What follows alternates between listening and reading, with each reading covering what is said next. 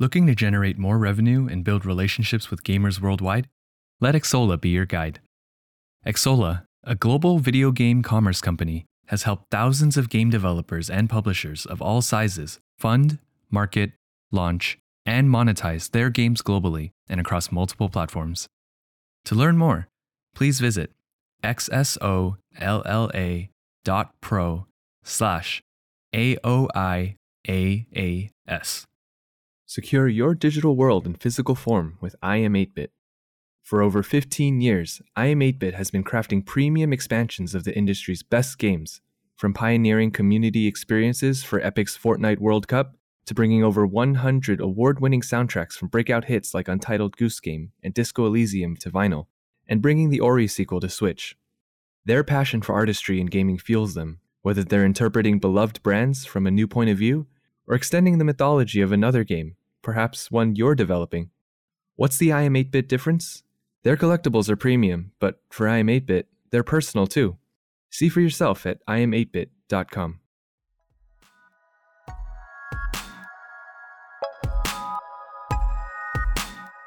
Welcome to the Game Maker's Notebook, a podcast featuring a series of in depth one on one conversations between game makers providing a thoughtful, intimate perspective on the business and craft of interactive entertainment. The Game Maker's Notebook is presented by the Academy of Interactive Arts and Sciences, a member driven organization dedicated to the recognition and advancement of interactive entertainment.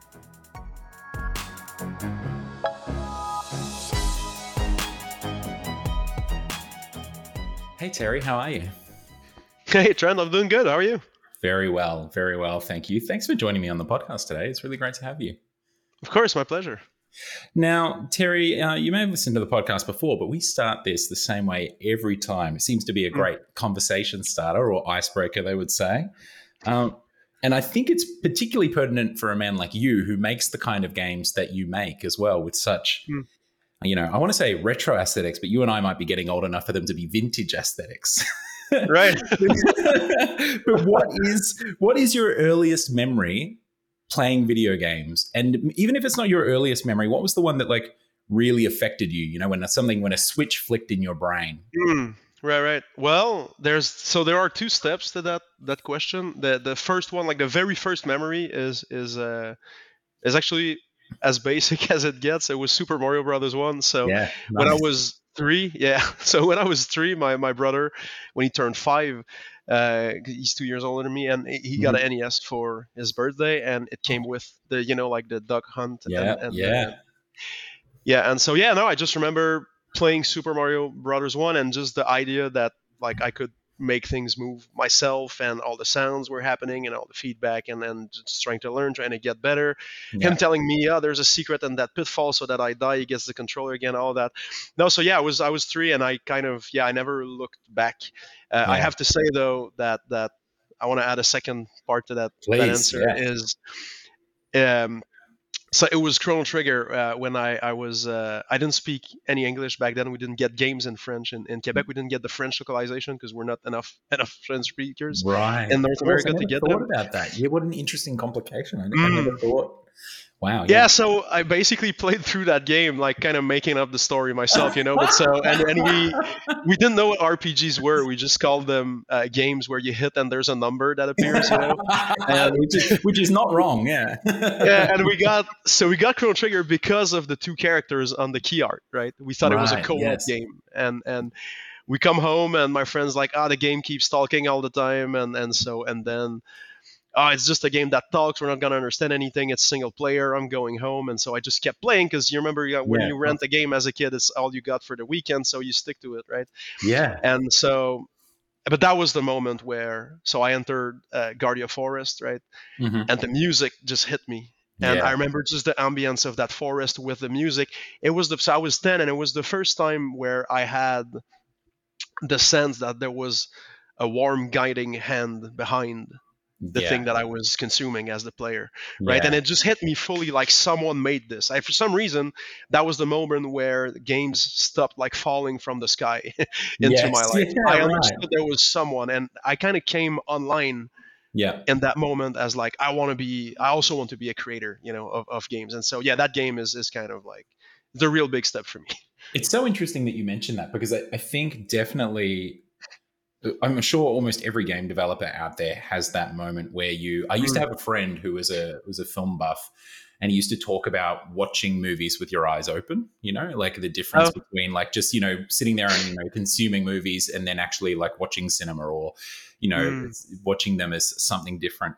And I feel mm. it's the same thing for us. Like, I mean, for me, it was Zelda Ocarina of Time. You know, like oh, nice. Was, that was the game that as you say, it's almost like I stopped being into video games and started being into like the medium itself. You know, mm-hmm. like there right. the the experience was just so all consuming and so interesting and like, like, for the same reasons that you were saying about Chrono as well as um mm. but yeah like a, a, switch flicked for me as well there how old mm. were you around that time Terry when you were playing Chrono Trigger yeah, I was I was ten. Uh, mm. So it, it's it's like I don't know how long it had been since the game had come out or anything. It was yeah. just like you know you, you look at all the covers and you're like let's pick this one. I didn't really have a sense of where they came from or anything. And yeah, and the thing is after that moment of just basking in the music, I yeah. entered my first combat and I called back my friend like oh it's a game where you hit and there's a number, and then he came back, and then we played nothing but that for like two years. You know, That's we just we, awesome yeah, we played all, all, of it like back and forth and like all the endings and c- discover everything in the game. And it's like, yeah, when I mean, yeah, we never look back basically. I love what you mentioned about you know you're a kid and it's all you like it's the game you've got for the weekend, so you you have to. Oh, yeah. Like, now kids obviously they have the App Store or Game Pass mm. or whatever. They can just flick between whatever they want whilst being on TikTok. Right. I'm sure, but I remember mm. that I had Shadowgate on the NES. You know, we oh, used oh, wow. to go to the local pawn store slash like secondhand store and I would just grab whatever game was there. And there was mm. Shadowgate was there one, and I was just like looked at the box, it looked amazing. And then you know you get in and you're moving through the rooms. But as I was only like nine or eight or something, so I could only progress like five rooms. But I just played those five rooms mm. over and over for like you say, like probably weeks because it was the only yeah. game I had at that point in time. It was just mm. like you just let it wash over oh, you. So, so I'm interested as well with Chrono Trigger to think it just because you know we're obviously going to talk a bunch about Sea of Stars, um, mm-hmm. no doubt. What like you you're saying that you're playing a game, as you put it, you know the game where you hit and the numbers come out. You yep. don't understand the story, but obviously it's a huge element of it and the ambience that you're talking about. What mm. was it that caught you in those moments? Was it the ambience that kept you playing, or was it what got you hooked? Was it the was the even without you know the understanding the English were the mechanics of the fighting mm. what you and your mate were getting into? Right. Well, so a lot of it was the music was mm. how cool the characters looked and yeah. and they they reminded us because you could see the, their portraits their close-up yeah. portraits in the menus and they reminded us of, of dragon ball which we didn't even know it was the actual guy who had designed them oh. we were just like oh it looks kind of similar that's kind of cool yeah. you know and awesome. we felt like it was something we made up ourselves you know but when, when it was the actual fact of it yeah because we wanted like a, a, a dragon ball turn-based game and which which we sort of never got here at least. But um, and yeah, and so no, I, I, so playing it, a lot of it was just the gameplay mechanic and exploring yeah. the areas and listening to yeah. the music and all of that. And then we still had like some English classes, you know, in yeah, school, so we could kind Picking of bits yeah, and but, pieces. And definitely, like self-teaching English through games was played a big part. Actually, like this game and Super Mario RPG as well were, were were, were two big ones where you just sit with your French English dictionary trying mm-hmm. to make out like trying yes, to understand everything that happens and you don't really get it and so you replay them 37 times you know in a year and you keep like oh i think that's what they meant. I think that's a yeah. callback to that thing and we start building our own version of the of the story. But also i think chrono trigger where it shines and where it really aged well is it's everything is very simple and self-contained and the pacing of it it kind of always keeps on going it's very tight um, yeah it's not about this like uh, uh, i mean i love my final fantasy 6 but you know it Chrono Trigger is not about like this like empire and like a big conflict and like different yeah, yeah. continents and like ancient history of a thing. It's like you're always there touching and feeling it's more the personal. ingredients yeah, of course, of course, yeah. and it's it's more about your. It, it's a personal story within a grander conflict, but you get that sense of intimacy between the characters yeah. a bit more, um, and so I feel like that's something like having had sort of the experience of playing it kind of blindfolded when it comes to the writing. Yeah, uh, I, I'm I'm here to say that that in a lot of ways these narrative design choices they carry over through the other pillars of the game. They don't only rely on overtly saying things. You you get you kind of get to feel them. Like the bridge is broken, you go to get the lunch. You don't get the full dialogue, but you understand that you're there's a Yes. brother helping out. Someone is hungry, so Yeah. you still build some sense of what's happening. It's not just there. There's a lot of show don't tell basically going on. Yeah, it's a, it's actually a really great testament to the game being like a sum of its parts and like all of the Hmm. elements of the game communicating its narrative, right? Like if you're sitting there 10 years old, can't understand English or just a small amount of English and you're able to still understand the narrative to some Hmm. degree. It reminds me when I was in um, Japan recently for Bit Summit, my last day was in Oh. Tokyo and the new Miyazaki film was out because it's been out for months, you know, in um, the Studio Ghibli film in in Mm. Japan. And I was looking for like subtitled sessions, and I was almost not going to go because there were no subtitled sessions. And then I thought, Uh, well, like I'm in Japan, like I may it's it's going to be his last film, quote unquote. Yeah. Why don't I just go and like just let it wash over me? So I went, um, and also Greg Rice, PlayStation had Oh. just done that as well, and so I was like. You did you find subtitles? He's like, no, I just let it wash over me. I was like, "Dope, okay, yeah, I'm gonna go do the same thing. So Nice. I went and I sat in a packed cinema, cinema in between these two Japanese kids and watched the Mm. Studio Ghibli film completely in Japanese. And like, I know maybe 10 words of Japanese. Yeah. And I was like, obviously, it was a completely surreal experience. And I was about Mm. 40 minutes into the film. I thought I was following it. And then something happened. I was like, okay, I don't think I have any idea what the story is right now. But I actually watched the trailer just two weeks ago. And I was like, oh, yeah, I had no idea what was going on Wow. in this film. Like, Okay. completely different story. But it was still obviously an amazing experience. Now, the question for you, going back to Chrono years later, when you know whether you, there was a French version or whether you played it in English and you were mm. able to pick it up, was it was it what you expected it to be? Have you gone back and played it again? Mm, uh, oh yeah, I mean, I've I, so I've I've beaten this game uh, at least once a year since I mean since since back in the day. Yeah, and I still I still do it uh, uh, to this day. But uh, so no no so yeah no this game is is super. Like, it's kind of like my my happy place. You know, I like to go Yeah, back there. love and it. I, I want to find new places, new things to try, and and all. And I still have a theory that every single character has a special name, and if you give them each of them their special name, something will happen. I'm still missing two, so I don't, I don't know. Maybe one day, but probably not. Um, but yeah, uh, and so I, I mean, it's not. I, it's not that I, I I got to play it again, and now I understood everything. It's I, I sort of my understanding of English grew as this game was a constant in my life. So I didn't have like Beautiful. a moment. right? There I didn't wasn't have like a a before or after. moment. You just grew with it, and it sort of yeah, it Right. it right. sort of grew with you. I love it. Yeah. All right. Well, I'm glad we spent that much time on Chrono because obviously it's had a big impact. And it's probably the most pertinent answer to this question that we've had Hmm. for a while. Um, Claudio, our producer, as well, is saying that he's happy we're speaking about Chrono Trigger too. It's one of his favorite games. Um, so, look, what next? I mean, you're you're five years old. You get the NES. You play Super Mario Brothers. You're Mhm. playing Chrono Trigger. It's grabbed you. You've had that moment where you switch from being someone who plays video games to someone who's almost like seen the medium, you know, and is now experiencing it as a medium. Yeah. Did you know you wanted to make games, Terry? Like, where? What was? Give me the sort of the next steps to. Yeah, so I knew I did, but I didn't know it was an option. Uh, there is uh, there's kind of this sense of of like uh, um, Quebec in Quebec City, it's like it's 100% French, Mhm. and it's kind of understood like it's not a lot is going to happen in French, you know, or Yeah, like right, you, okay. you need to kind of, and it sounded like, oh man, I have to move to somewhere where it's English speaking. It seemed Yeah. very daunting. So for a very long time, it, it was kind of like an abstract uh, idea like ah, it would be nice but unfortunately it's it's kind of not for me because of circumstances and it's kind of what i was telling myself. And so the the click moment that it could be a career was actually uh, when uh, prince of persia sands of time happened yeah. because it was developed in, in montreal and it, it was kind of like or at least to me or to what i was aware of back in the day. Um, it was kind of like okay this was made here and it's internationally relevant quote Yeah. unquote and and i was like okay no this is i'm starting to understand now that there is like locally or around me there can be an industry that can exist. There was still no way to really like study that in any in any fashion.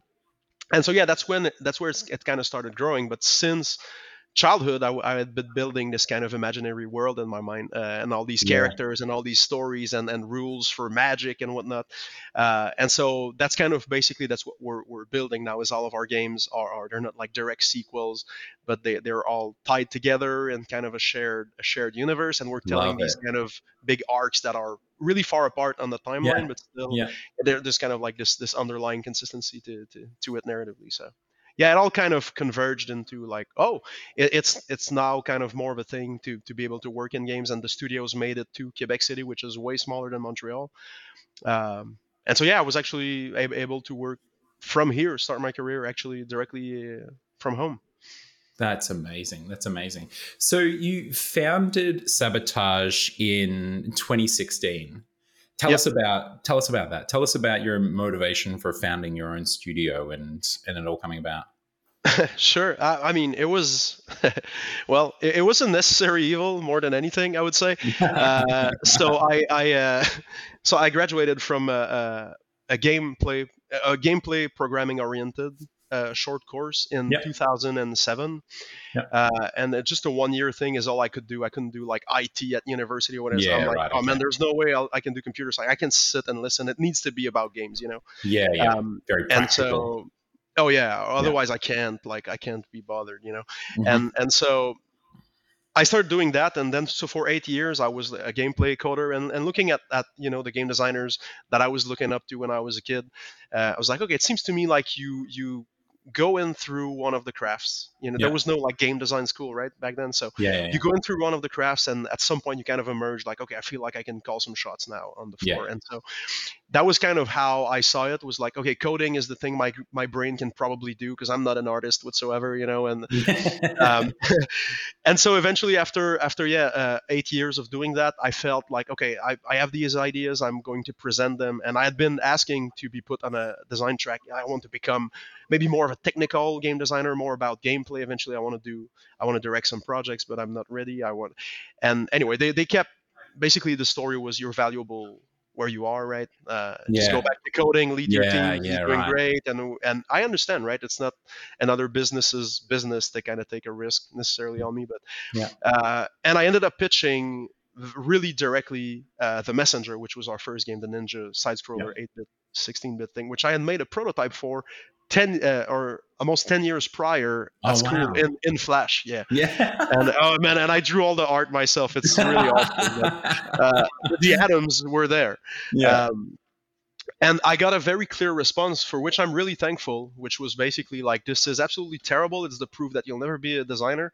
Uh, get back to work. And that was like the kick i needed you know because i kind of understood yeah. like uh, the, the very powerful uh, soundbite that I heard was, you know, when something says you, when someone says you can't do something, it means you can't do it with them, right? Yes. Uh, yeah. Which can sound basic, but it's like, no, that's true, no, right? That's they're, say, they're, saying this idea is terrible, but it's like yeah. it's terrible for them. If they don't believe it, it will be terrible. The end result. I've actually, I've never, will be bad.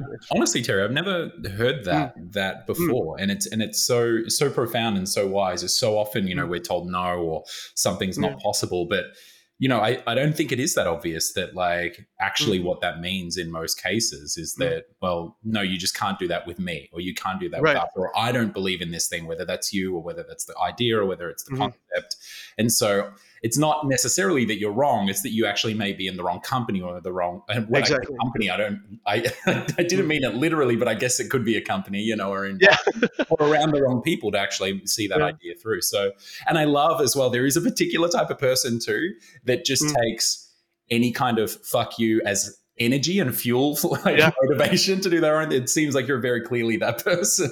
Oh, absolutely. Oh, yeah, for sure.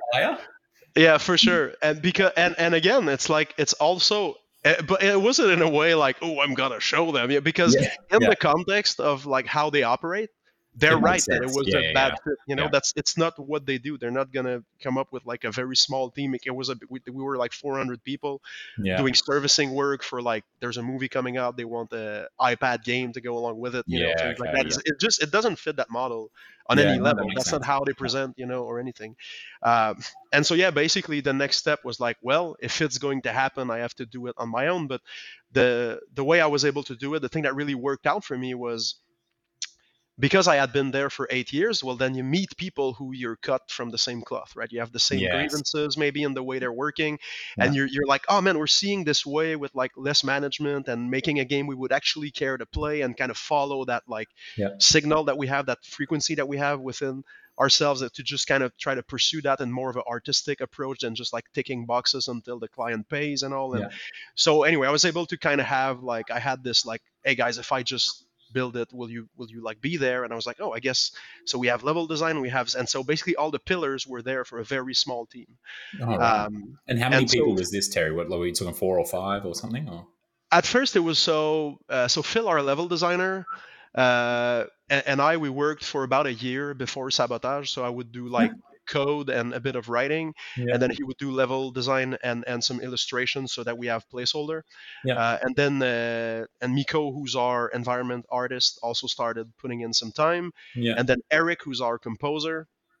Uh, made the one track for the prototype, so it was like four of us basically for a year before sabotage, before the, the company existed. Sorry, uh, and then just you know evenings and weekends and all and, and then it kind of made sense. It, it came together. And then yeah in 2016 it was like okay we need a company now because we want to look at actually doing this properly uh, Yeah. full time so yeah and from there when the company started it was just uh, so it was me it was my buddy martin who co-founded with me uh, he was more for the on the side of like let's try to get this finance he's more of a networking yeah, okay. kind of yeah, guy business side of things. yeah. yeah, more of a producer, right? And Yeah. and uh, and then Sylvain, who's our gameplay coder, so I could stop coding. Um, so yeah, he's he's like a guy who has been so it's been 15 years now that he's always been whatever project I'm on, he's always there as like the main so gameplay coder. It's just my go-to guy, and so yeah, he's he's super good at at all that. So I actually stopped coding uh, Mhm. by then. And Mhm. uh, and yeah, so the, the first few months was basically we were doing a bit of of uh, work for hire with. Uh, we're Oh, right. with, You uh, started off with work for hire, right? Interesting. Oddworld. Yeah, yeah.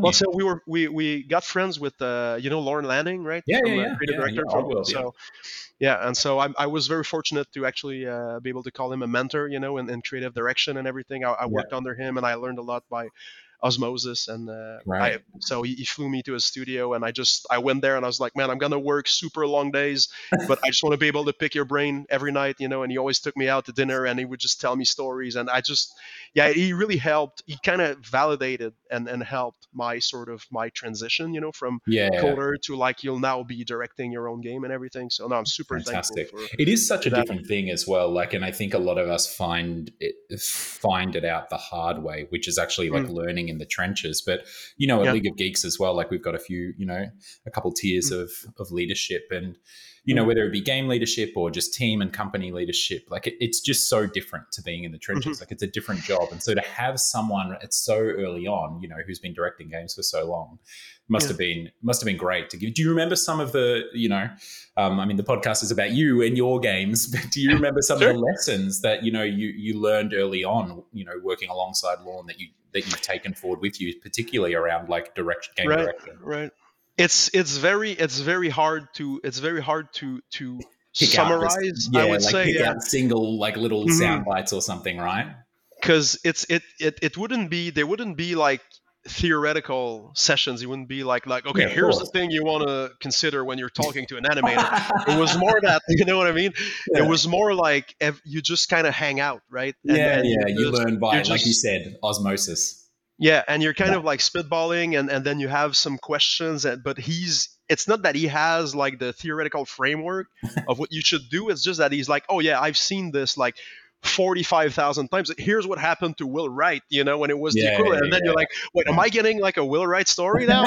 it's out of the blue, you know. And it's like. Yeah. So I all these moments they kind of all just compounded, and and I was able to sort of map my own way of approaching it. and- Yes, and, sort no, really get it. taking Yeah. from those from those takeaways and and but but i at the end of the day i think the thing that that that paid off the most was just watching him interact right Yes. Yeah. the way he involves people in in and you know so if he's because obviously also he's a superstar so that, that there's that extra layer of of Yeah. but he'll be talking with someone and he can tell the other person is is kind of a bit intimidated or whatever Yeah. in the meeting not not so much wanting to contribute their idea and and he always takes the time like hey by the way this is a co-creative conversation i want to i want to hear yeah. what you think i want to hear yeah, how you feel. Raising up And just this- in the room.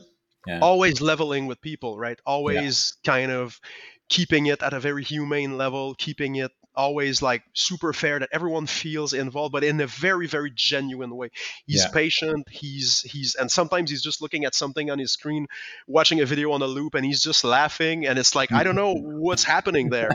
And then like an hour later he comes to you and he's like man we need better explosions. Come look at this. Like you see how the smoke and, and it's like okay he just his brain just kind of got stuck on a fine Yeah. detail that he wants to kind of extract and and re-express.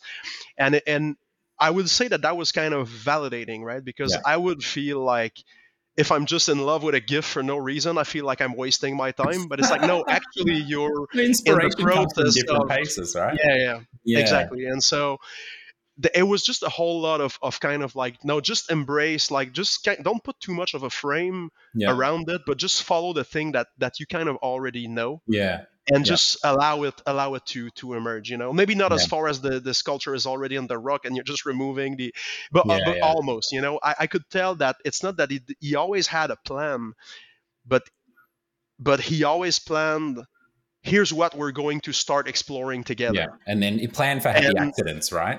Yeah and trusting the process and working in iteration Mhm. and we will end up in a place that we all like to gather around something and be like this is really great Yeah. because what happened is that people who were genuinely driven to pursue it kept going until Yeah. they heard they heard the sound that they were looking for you know so Yeah. just embracing this this letting it take time and and not being ready until it's ready kind of this this that look for quality for polish for yeah. for something unique uh no it was yeah Well, let's talk. Let's talk about that in relation to the messenger, because Mm-hmm. just so you're doing actual. Actually, let's let's take a step back. So you're saying you're doing um, client work. What was the break? Because we have people on the on. You know, usually when you walk onto this podcast, right, it's for a couple of reasons. It's because you've had a generally all three, right? Critically, culturally, commercially successful game, which Mm. you just had.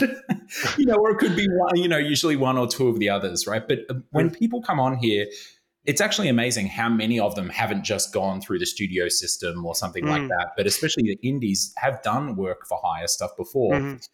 Right. And I remember there's, um, you know, one of them was talking about escape velocity as a thing, you know, because work, of, work for hire can also be a kind of quicksand. So talk to me Mhm. about wh- how you manage that, you know, with your with your business partner or your producer. Um, Mhm. friend who was doing the, is it Martin that was doing the production Yeah, yeah. stuff-? Yeah, right. With you and. Martin, how did you ensure that the work for hire actually led to the messenger as opposed to getting bogged down in that? Oh, okay, right, right. Well, so well, so here's here's the thing: is the the work for hire a bit, uh, and again, that's where uh, you know anyone has a different path, and I just leveraged what I happen to have. yeah, So, of course. Yeah. uh, my thing was I was actually I became a consultant uh, Mhm. because I was by then sort of a senior gameplay programmer, and I had, Yeah, I had been leading teams for years. Yeah. And so what I did is I would go on projects that had kind of problems or whatever, and I'd be like, okay, let me look at this. Let me let's see. Let's let me talk to the team. Let's implement some a better pipeline or whatever, and let's talk about the results. And I'll be following up or whatever. And so by doing consultancy work like that, it's obviously it's a higher wage per hour than, than Yeah, if you're course. just kind of working on a long production. So that's kind of how I was able to bootstrap. Is that for a few months I was doing that just to Right. get yeah. in as much money as I could, so that I could then cash so you could pay. Yeah. yeah yeah. course, And then it's like we start a company and and we don't have to pay anyone for like six months or whatever because there we have the stack you know that we can use. that's great. Uh, and so that kind of solved that was the way that I was able to kind of bootstrap or hack my way into running my own thing. Yeah. Uh, in terms of what Martin was working on was more uh, we have the CMF which is the the Canada Media Yeah. Fund. yeah. Uh, I know people know that in the industry that there's kind of bags of money flying around a little bit in, in Canada, and so we're very fortunate for that. Is we have Yes. culture funds where Yeah. you can basically go like, hey, like this is us. We this is our idea. This is the Mhm. market that we see for it. This is the prototype we have so far. Uh, can we have this amount? And then they have an envelope every year, and they kind of rank your project, and then they either it's it's either they give it to you or they don't. And so we were able to. That's what he worked on, and so we got funding that allowed us to transition full time. In terms of work for hire, what we did is that when I was a consultant, the last uh, sort of client that I had was actually Lorne. I, I, I got on the Oddworld project. Oh right. Okay. Great. Yeah. Yeah. Yeah. consulting. Yeah. And so when I transitioned over to uh, founding Sabotage, it was like, hey, do you guys want to keep want to keep going for a little bit, like as you figure it out. And so from the get go, it was understood, right, that Yeah. that the end goal was to eventually do messenger and the only they're the only client client quote unquote right we ever had. It wasn't like a, a typical i would yeah, say. got you. Yeah, It- it's not like we're pitching the studio trying to sign something for a few months. It was just like no, we have a, yeah. a very friendly and a very thorough Yeah. understanding of one another relationship with them so that's Yeah. that's all we did to be You're not hitting the local mall with sabotage services business cards or anything like that. yeah yeah yeah. oh no not, not at all yeah all right. So okay. So now let's look. Let's look at the messenger because I mean, y- y- you all just exploded onto the scene with that game. It was really crazy. Hmm. So tell me, just so we can sort of get a little our heads around, and you know, our listeners can get our heads around this project. Just give me a couple of quick facts. Like, how long did you spend in development, and sort of what was the team size around Mhm. Messenger? Sure. Uh, so team size, uh, if we're talking about not the studio, but the people actually like touching yeah, the game. sure, yeah, Uh, so it was six people. Yep. Uh, six people worked on the on the production. So uh, Sylvain was the only coder. I, I I still did a little. I coded a few bosses, but and uh, but I he really did like 95% of it. Yeah. Uh, then we had a level designer. I was doing game design and writing. Uh, we had two animators, one level artist, and a musician. So maybe that's seven actually. Yeah. Yeah. Yeah. Amazing. So that's the that's the that's the entire team. Uh, so we started. So we had some groundwork done during the first year, but Yeah, you were a Flash prototype, we- right? we to- yeah. but even but even from the the year like before founding Sabotage, which it Yeah. was in Unity, the prototype that we were Mhm. doing, uh, that thing was we didn't really keep anything. Like I coded it, and Sylvain wanted to kind of you know do it properly and cleanly, so it, it was extensible and all. Rude. So we kinda- very, very. Were you insulted? Oh, not at all. No, no, no. Uh, we've been we've been the best of friends for, for No, over no, a, decade terrible. at that point. So it's like you know, yeah, sure. I know I, I know where where my strengths are, and they are not not in coding. I'm, I'm kind of done with that anyway. So, uh, but yeah, and so we so we kind of redid all of that, and uh, just getting the tool set together, and and um, so, and what really sucked is is our, our or a challenge we had was our level designer Phil. He's Hmm. like he the, the guy has like triple A experience. He was on, on the original Assassin's Creed. He worked on, on Prince of Persia Warrior yeah, Within. cool. When I first met this guy, I was like starstruck, right? uh, and so but then we we became fast friends and and and uh, he he uh, so he's the guy I worked with on the prototype for a year before sabotage but when it became real Yeah. he was like yeah I mean yeah it's really it was fun but I can't like I can't afford to like you know I have a son I yeah. I'm, I have a I am in the director position at this stable place I'm like oh man I get it but like uh and uh, we kind of we kind of pulled a little trick where we developed all the tools for level design which mostly went through a plugin actually it was it was it wasn't i don't want to paint it as that big of a deal but once we had all the tool set together for the production we asked him to take a day off to come and try the tools to give us feedback the honeypot. I love it. yeah, yeah, yeah. and and and he actually went like oh man this is amazing i just i want to do a production using that so i'm in it was like yes we So got, it's ladies like- and gentlemen, we got him. Yeah. yeah, yeah. So it, it, it worked, and uh, and yeah, I mean, and, and we still we still work together to this day, and then everyone's super happy about That's that. Yeah, and, and so yeah, so we we, we locked him in uh, at last. Um, and yeah, so from then we got so we were doing uh, we were working with Oddworld uh, four days a week, and then Yeah. on Friday was Messenger. I and love then it. we- That's great. Messenger Day. Yeah. That's cool. Yeah. Absolutely, we were always like super excited, and uh, and then like so yeah, then we got the as well. It's I love that it's Friday because it's like a little treat at the end of the week as well. you Oh yeah, absolutely. And and we we uh, we had to earn it, you know. Also every week, it's like we need to actually we need to finish, you know, our homework, our homework for hire, you know. Yeah, no dessert, no dessert until Yeah. you've done your homework. Yeah. exactly. Uh, and so yeah, and then we got the CMF funding uh, early 2017. That's awesome. So early 2017, and basically in the, I remember I was actually at GDC, so it was probably like in March or February or something, Yeah. and it was like, okay, now we're all in, so we're actually hiring. Everyone who was just waiting for us to to kind of have the funds, Mhm. and then the team got together, uh, and then yeah, we were in production from. Uh, around March 2017, like actually full time, yeah. uh, all the way to around July 2018. Okay. So I would say about about like maybe what a year and a half or something. That's actually incredible. I mean, I know that you've been working on it ahead of Yeah. time and everything like that, but Mm. that's that's incred- incredibly fast as well. Mm, like, yeah. um, so uh, actually, let's let's pause here for a second because you know, we obviously people listen to this podcast not just because they're fans of the games, but because they're fans of game developers and conversations between mm. game developers. So I think the first thing to note is that, like, as I sort of hinted at, or, you know, made a little passing gag at both of our expense at the start of the podcast. Um, Thierry here works on, you know, games that are very much retro inspired, you know, um, mm. and the, the, pixel art aesthetic, absolutely, you know, Sea of Stars is a stunning game as well. Mm. Um, and so maybe why don't you tell folks about the Messenger and what Messenger is? Give us, I know it's probably been 10 years, maybe, or what, like six years since you've given the elevator pitch, but give, give listeners elevator pitch for the messenger. Sure, yeah, it's been about six years. Yeah, so yeah. well, the elevator pitch is is uh, so it's a side-scrolling action platformer uh, where you play a ninja, and it takes place on a it's in a post-apocalyptic world where there's been a flood and there's only the one island left, and then that island got cursed, uh, and so you're the messenger, you're given a scroll, and you basically have to carry that scroll across the island. Uh, so it's presented as a linear 8 bit action platformer. Uh, but then eventually uh, later in the game, uh, you go into the future, which is supported by a shift to 16-bit graphics, uh, and then you realize it was all a loop, and then eventually the frame falls, and you realize you had been playing the linear portion of a Metroidvania all along, and then you get a map, and then you the second portion of the game is now a Metroidvania, and you need to finish kind of mapping everything.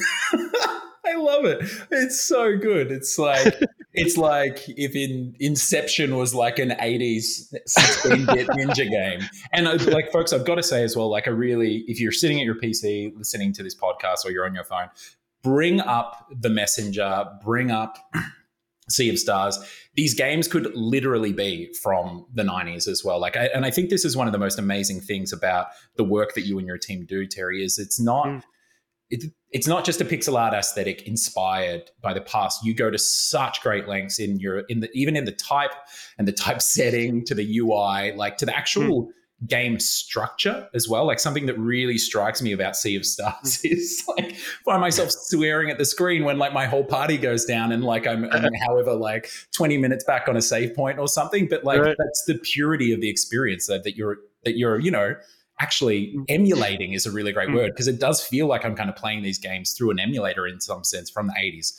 So talk right. to me about that is because obviously it's here in the messenger. It's not something that just came about in Sea of Stars. It's very mm-hmm. clear that that was a, an objective of you and your team. Mm-hmm. Talk to talk to me about that and capturing that you know essence of these games like so yeah. in such a pure fashion. Absolutely. I mean, so uh, the the thing for me is we, we we wanted to make the sort of the vision right for sabotage was we're going to have like retro aesthetics, so like yeah. audio and visuals, like the, the the the things clicking will kind of compel your inner child you know if you grew yeah. up playing the same games we did yeah. you're going to feel like oh i understand this language but then we want to modernize the game design aspect of it. So the way the pacing of the story, the the, the controls, that because what we miss is being nine, right? It's we don't miss the stiff controls, we don't miss the repetitive music, we don't miss the unfair yeah. difficulty spikes. You know, yeah. what we really miss is is is something else. Is the magic? Is the is the glasses we had on top of what we were playing. And so, yeah. sort of what we're setting out to do is we want something that the way it looks and feels it opens up that part of your brain and invites it to be the one playing. Mm. And then we want to present a game that's modernized in a way that it will then be as good as your memory of those games. Yeah. Which our memories of those games are, are games that don't actually exist. And that's what yeah. we're trying that's what we're trying to make something that plays that plays like smoothly, right? And and the story yeah. keeps on going, the difficulty is fair, the controls feel good uh, but everything the way the way it, it, it, clicks and, and the way it sounds feels like you, you we, we don't want to cut that thread with your childhood right? And so yeah. that's why we're also changing genres with every game because our journey is complete. It, we're presenting our definitive edition of yeah. a genre that always stayed with us. And because I'm a gigantic so fan of, of, Ninja Gaiden, of course, yeah. with, with looking at which, in case that wasn't obvious, with Messenger, and, and but looking at Ninja Gaiden, it's like, oh man, how do we make something that's as good as how I feel about this game? Yeah, and that that isn't like fully there for like you know archaic technical reasons most of yeah. the time. It's so true uh, as well. Like I, you know, the Nintendo, I forget what it's called, but like the mm. actual the um, what do you call it? The package that you can purchase that gives you the retro games, like the subscription. But I remember Oh, yeah. when, when that came out on Switch and they added Ninja Gaiden to it, I was like, oh, sick, because I played that as a kid too. And I booted it up, and I was Mm. like you were saying, like my memory of the game looked like the messenger and felt like the messenger, but it was very much not how the game played. And when talk about Mm. Right. difficulty spikes, the difficulty Mm. spike happens about four seconds into that game. Oh, yeah. I was like literally 10 year old me was a hundred times better at that game than 35 year old me at the Oh, time. for sure. So Oh, yeah, yeah. I, I think it's such a, and also playing Sea of Stars because my partner sat down last night um, when I had the game fired up and she's like, "Oh, what are you Mm. playing? This looks cool." And you know, I was just explaining to her, you know, I guess you're without even talking to you now, what I assumed was your mission, which is what you're saying, and I Mm. mentioned the same thing. I was like, you know, it kind of feels like how I remember a Super Nintendo game playing. It's like a Super Mm. Nintendo game that didn't exist then, but I've like, you know, you've dusted it off and and you're playing it now. Right, right. Yeah. Yeah. absolutely. And and also like so the the thing too is you look at something like like Messenger, obviously it would never run on a NES, right?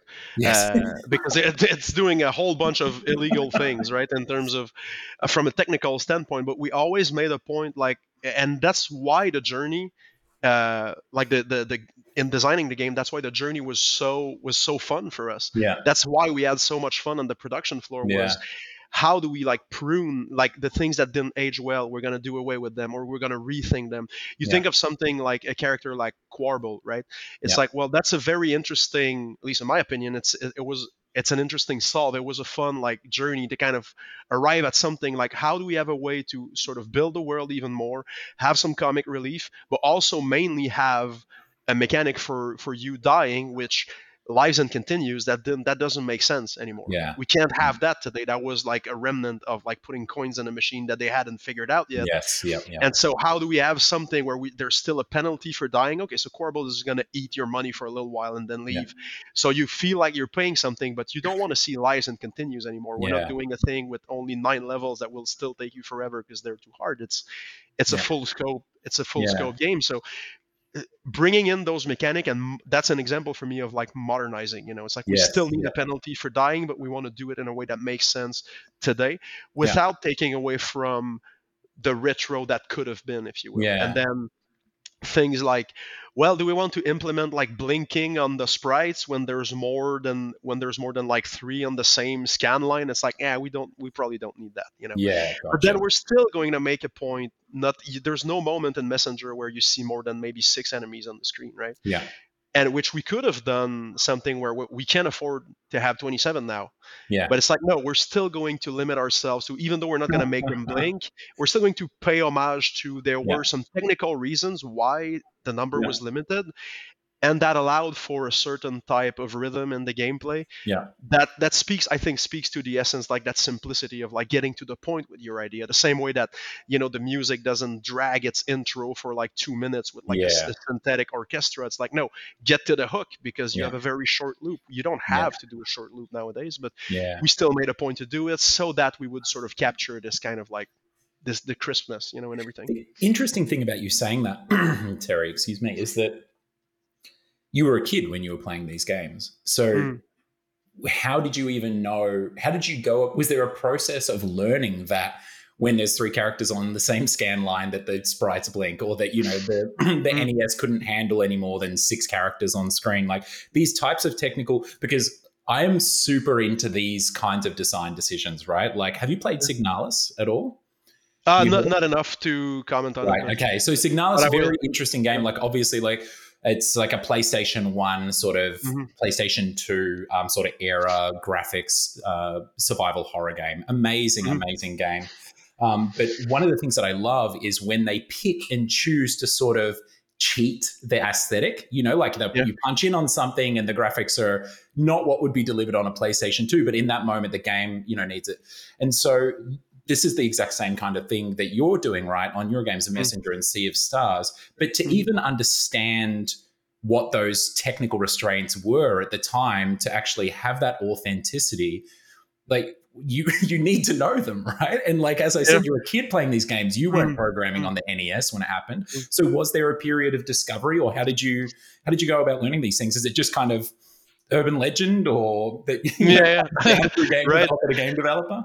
It's a, it's a lot of, of like well so one thing is I was also an adult when I played these games. I mean I, I still have an extensive retro collection. Oh, right, yeah, I, of course you're still playing. Play, yeah, yeah, yeah, I'm I'm video games through and through, and so and I, I still play you know retro games as much as I play modern ones yeah, wow. or any things that come out, and I, I there are some games that I still I don't know like games like Donkey Kong Country 2 it's like I'll never stop playing that there's though I'll never not want to beat that game yeah once every 2 months like for some reason and it, uh, when you keep playing them you become familiar on a different level and you start yes, noticing yeah, little details yeah. yeah.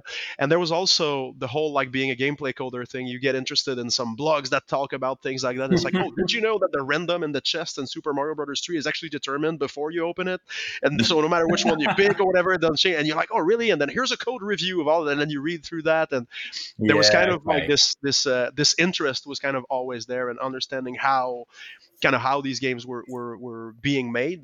Yeah. Uh, even even did a tiny bit of assembly coding to try to get like uh, Zelda 2 Link's uh, sprite to kind of like side scroll on an NES the way that's actually implemented, which is wow. super intricate. Just getting something to scroll takes forever, and but it, it's interesting to kind of understand a bit more of the the metricity of those things because yeah. then you can kind of you feel like in some way you can kind of maybe convey uh, uh, like some under the hood ways of how it behaved that is kind of consistent with something that no one knows but they can instinctively understand or feel from one game to another you know yeah, yeah. but at least we try to but yeah do you remember some of the things that before because obviously i imagine some of these come along during discussion you know you're you come to a decision path in the game you know and you're like oh that's mm. that's modernizing it too much or that's you know you know that's too like you were saying with the blinking and the scan lines that's we don't need that that's too yeah. much um, do you remember some of the things that you started with that you knew you had to do? Obviously, like the, the graphics rules around 16 bit or whatever, but like, yeah. what were some of the more interesting ones that you can remember started, like the constraints that you set on yourselves mm. to retain that authenticity? Do you remember some that you had coming out of the gate? Right. Well, we didn't really, we didn't really uh, um, so we knew for sure that in terms of level design, one rule would be that we mainly want a section to either scroll only on the x axis or the y axis, and we would very rarely use like both of them. Sometimes right, because we okay. want to reserve that for oh this area feels like super open. It's kind of like freeing in contrast to that. There were yeah. a few a few things like that. Uh, there were there were also because obviously as you know we start by establishing kind of like pillars and like more abstract yeah. feelings we want to speak to and everything. Yeah. So yeah, in terms of that, uh, it was we wanted we wanted to design everything per screen like yeah. no no filler in any of the levels. Everything should be i should always be seeing something that's like my target the thing i, I attempt that i can fail at or succeed at and then i move on to another set piece. So everything is a set piece. Yeah. Uh, we also wanted to only do things once and then move on. So like we're not that's which is maybe breaking the retro rules a little bit. There's very little reuse right? It's like we did the catacombs and like you're not gonna see that same like floating platform in the forest later. It's been used as bespoke okay. to that area. We want want to present these kind of like uh, something I always say is every area that's that's true in Sea of Stars as well is is every area is a snow globe. yeah, you know? I felt that in Sea of Stars as well. So, I actually oh, when cool. I got to like the third mm. area or something in Sea of mm. Stars, I was like Jesus Christ, there's so much art in this game. right. Yeah. Exactly. Yeah. So these these like super self-contained but like fully developed things and we let them just stand on their own and yeah. and sort of like the exposure time they will get through how many people play it and also through how many people care to replay it if yeah. there was no like tedious bit you know when you have that's that was another thing we had like when there were only like five guidelines to the game it's yeah. like no bit that makes you go i'm never playing that again you know what yeah, i mean like okay. no gotcha. like this labyrinth that's super annoying that maybe makes sense the first time around but then you just make a mental note like ah this felt like a task you know yeah yeah gotcha. um, yeah yeah so no, but then in terms of keeping it retro, I think really what it is is is we we just kind of we hold that frequency and we just whenever we're looking at something, yeah. we're briefing for a feature or reviewing an asset that was made. It's yeah. it's kind of just interrogating like is that is that threatening like the yeah. the kind of like the the the the thin line that I feel that's connecting me, the string that's connecting me to my inner child, if you will, yes, that remembers retro game, and it needs to elevate it all the time Yeah. And so there are a lot of things that we did. It's like, well, yeah, that looks technically i- in its own, like with blinders on, that looks prettier, right? Just from an art perspective or whatever. But it's taking a jab at it, the retro feel of the game. And so we were very mindful. It wasn't very uh, uh, well defined, but we were aware of there's some kind of budget. We can modernize a little bit. We can do things that retro games couldn't do. But if we do it too much, it's going to reach a breaking point where you lose that retro immersion. Yeah. So we're trying to be like hit the wall, take a step back. We know we went all the way, basically, kind of. Yeah, I love it. It's so good as well. Um, it- Siobhan, Siobhan Reddy, um, head of Media Molecule, um, fantastic, you know, producer as well. Um, Mm. I remember her saying something on a podcast once that was, you know, she was asked the difference between people who like can ship a game and people who can't, like producers that can ship and producers that struggle. And she spoke Mm. about this point where video games are all in our heads. You know, whether you're working on a team with five or you're working a team with, you know, 100 or 250. Hmm. When you're starting work on a video game, it's in everyone's heads, you know, like, and Yeah. the, that video game looks different. It might, even if everyone's aligned, it still looks slightly different to everyone, right? Because they're imagining different things. You can explain it as much as you want, but it's still in their heads. And she Hmm. said, the point that you want to get to the fastest, where everything changes to the biggest inflection point. I'm, I'm kind of paraphrasing here, you know, and, and embellishing a little bit because Yeah. she said it many years ago, and I've really taken it Mm. to heart. Is um, when the game is no longer in everyone's heads and it's on one screen that all of you are looking at together. Mm. And you then can talk objectively about what is on screen and you can discuss it together because it's no longer just an Mm. idea in everyone's heads. It's slightly different, right? And it makes the communication process so much. You said the importance of getting to that so quickly.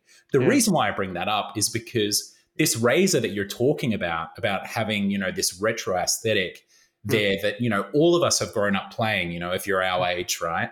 Um, it provides a very clear razor when you do have that game on screen, right? It's a really interesting and amazing tool. I can imagine like things must have moved pretty smoothly once you once you've got the game prototyped in that retro aesthetic. Is did you find that razor was was pretty Mm. easy to interrogate? Were folks able to get be on the same page about like, yeah, this Mm. does feel retro or this doesn't?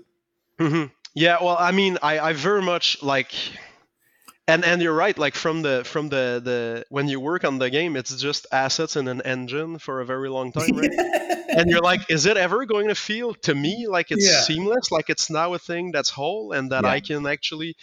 Am, I- am I gonna stop feeling like that's just an asset in an engine, you know, and, and polish takes you there? And what I, I remember just uh, real quick that what Lorne used to say, I feel in the same vein of, of, of the thing you mentioned, Siobhan saying is, uh, he said he said I was working with him on a prototyping a gameplay, and he said it doesn't sing yet, and and and and he kind of he kind of seemed to.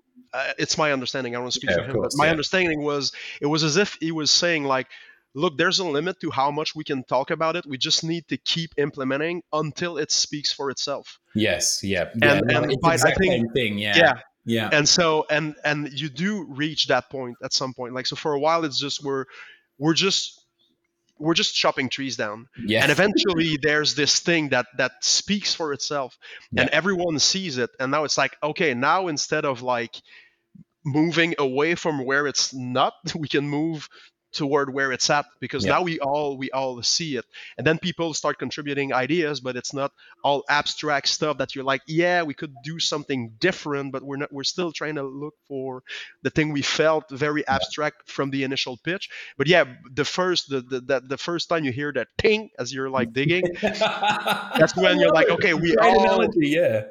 Yeah now we can all sort of interrogate it we can all look at it and we can all, we can all get invested like oh Yeah. but what if i do this yeah i agree but i think it, it's better presented like in this from this Yeah. angle what do you think it's like oh yeah i agree oh let me try something okay but but there reaches a point where we're as you said we're all talking about the same thing now and we're Yeah. all like moving towards so yeah that's when that's when at least uh, you know in our production that's where everything kicks into kind of overdrive because now everyone sees it so Yeah. Do you remember that point you? Did that come? Did that come early in the process with this game, or did it come much later? Because I know even genre, for example, we work in strategy, and that mm. point doesn't come until like beta. It's torturous. Mm. but oh, know, yeah. in some in some games, you know, where you can get a really tight vertical mm. slice because the verticality of your game is is quite yeah. low. Mm-hmm. Um, you know, it can happen very early on. When do you remember that moment when you when you sort of struck iron, so to speak, with your shovel? Yeah, for, for for Messenger, it came pretty fast because we mm. just had the little cloud step mechanic where it's like there's no double jump, but if you hit something in the air, it resets your jump, and it's kind of like, okay, is that like a unique mechanic that carries the whole thing? And we just did, we kind of did a gym of like, let's do 100 screens using that idea. And it's like, okay, cool, it does carry the game. So we yeah. moved on to vertical slice really fast because we knew you know how as long as there's water there's sauce right but we knew that this mechanic was actually enough to carry the entire game. Yeah. Uh, or we felt confident that it was, I should say. Yeah. Uh, and so we moved on to, to vertical slice really fast, actually. And we just did the first level of the game and we, we took it all the way to like final. Wow. Uh, and so, yeah, right there, we, we felt it. We did some play tests and everything. And, uh, but the, the big click moment though, because back then it was still we were still just a group of friends who by all accounts were only going to sell 22 copies right uh, because you don't you don't know right everyone yeah, who sets out to yeah. do this believes you're also making like a retro, a retro yeah. ninja game like you just oh, you don't know the marketability of that like obviously That's, high we found out since mm-hmm. but yeah i totally yeah, yeah.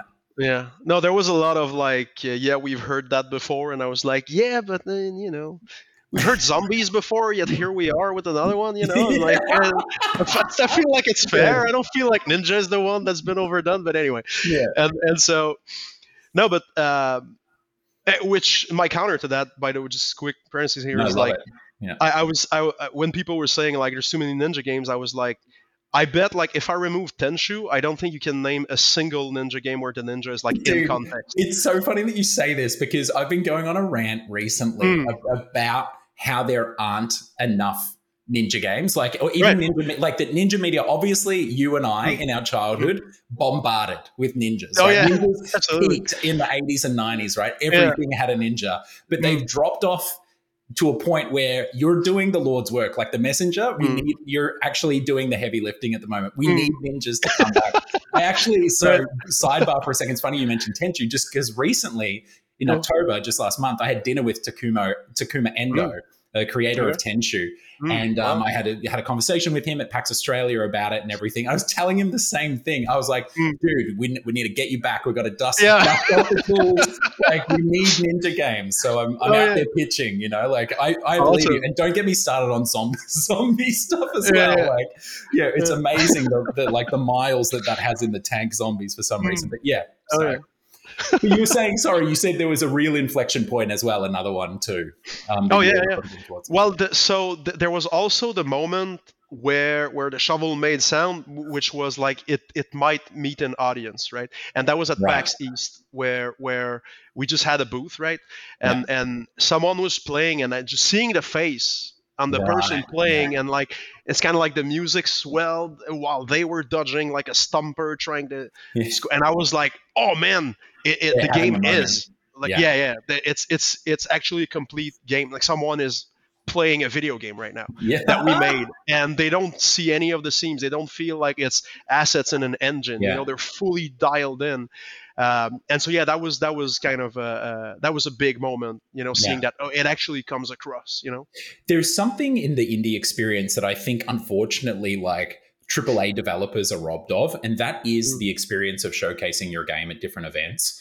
Like oh, yeah. PAX over the years, I always say when I come back to the team in Melbourne and I've been over at PAX West or a BitSummit or whatever, showing off the game, like I'm I always say to them, like, I wish you were there, you know? And like mm. often some of them are, you know, like a lot, you know, we've taken a bunch of crew overseas, you know, and showing off the game and stuff. But I remember in the early days of Armello, the first mm. time we showed it at PAX Australia in 2013, that moment that you're talking about where people are playing this thing that's pre-release and you need you're in the you're in the like the Mariana Trench of darkness of like game development oh, and yeah. you, you, come up to the surface to show someone your game and they have that moment that you're talking about mm. where you're like holy shit we are making a video yeah. game and this person appreciates it mm. the the fuel that you can run off from those experiences is just mm.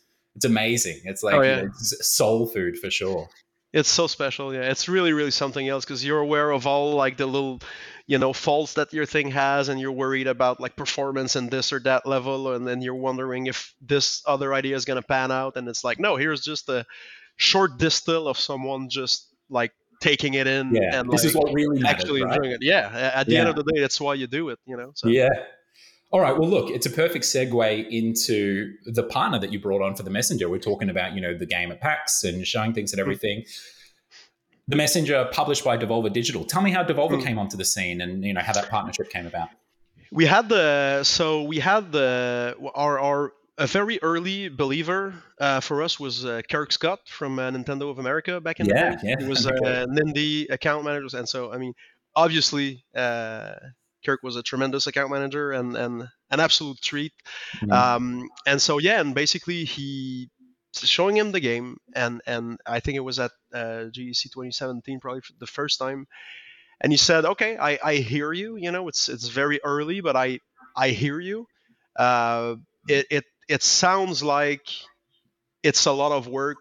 To take home in the what small time you you have here, Mhm. Yeah. uh, but it sounds really cool because I was telling the whole thing and we only had the one level, only an eight bit, you know, with no upgrades on the character. And you're telling them about the, the going to the And future I was like, yeah, yeah. Metroidvania. And, I was like, next year there's time travel, yeah. And Yeah. so, and and he was like, look, it, it sounds amazing. And then, uh, so the next year we're at, uh, it's, uh, oh, actually no, it was still in 2017, late in the year at MIGS, right in Montreal, Yeah, yeah, yeah. in November.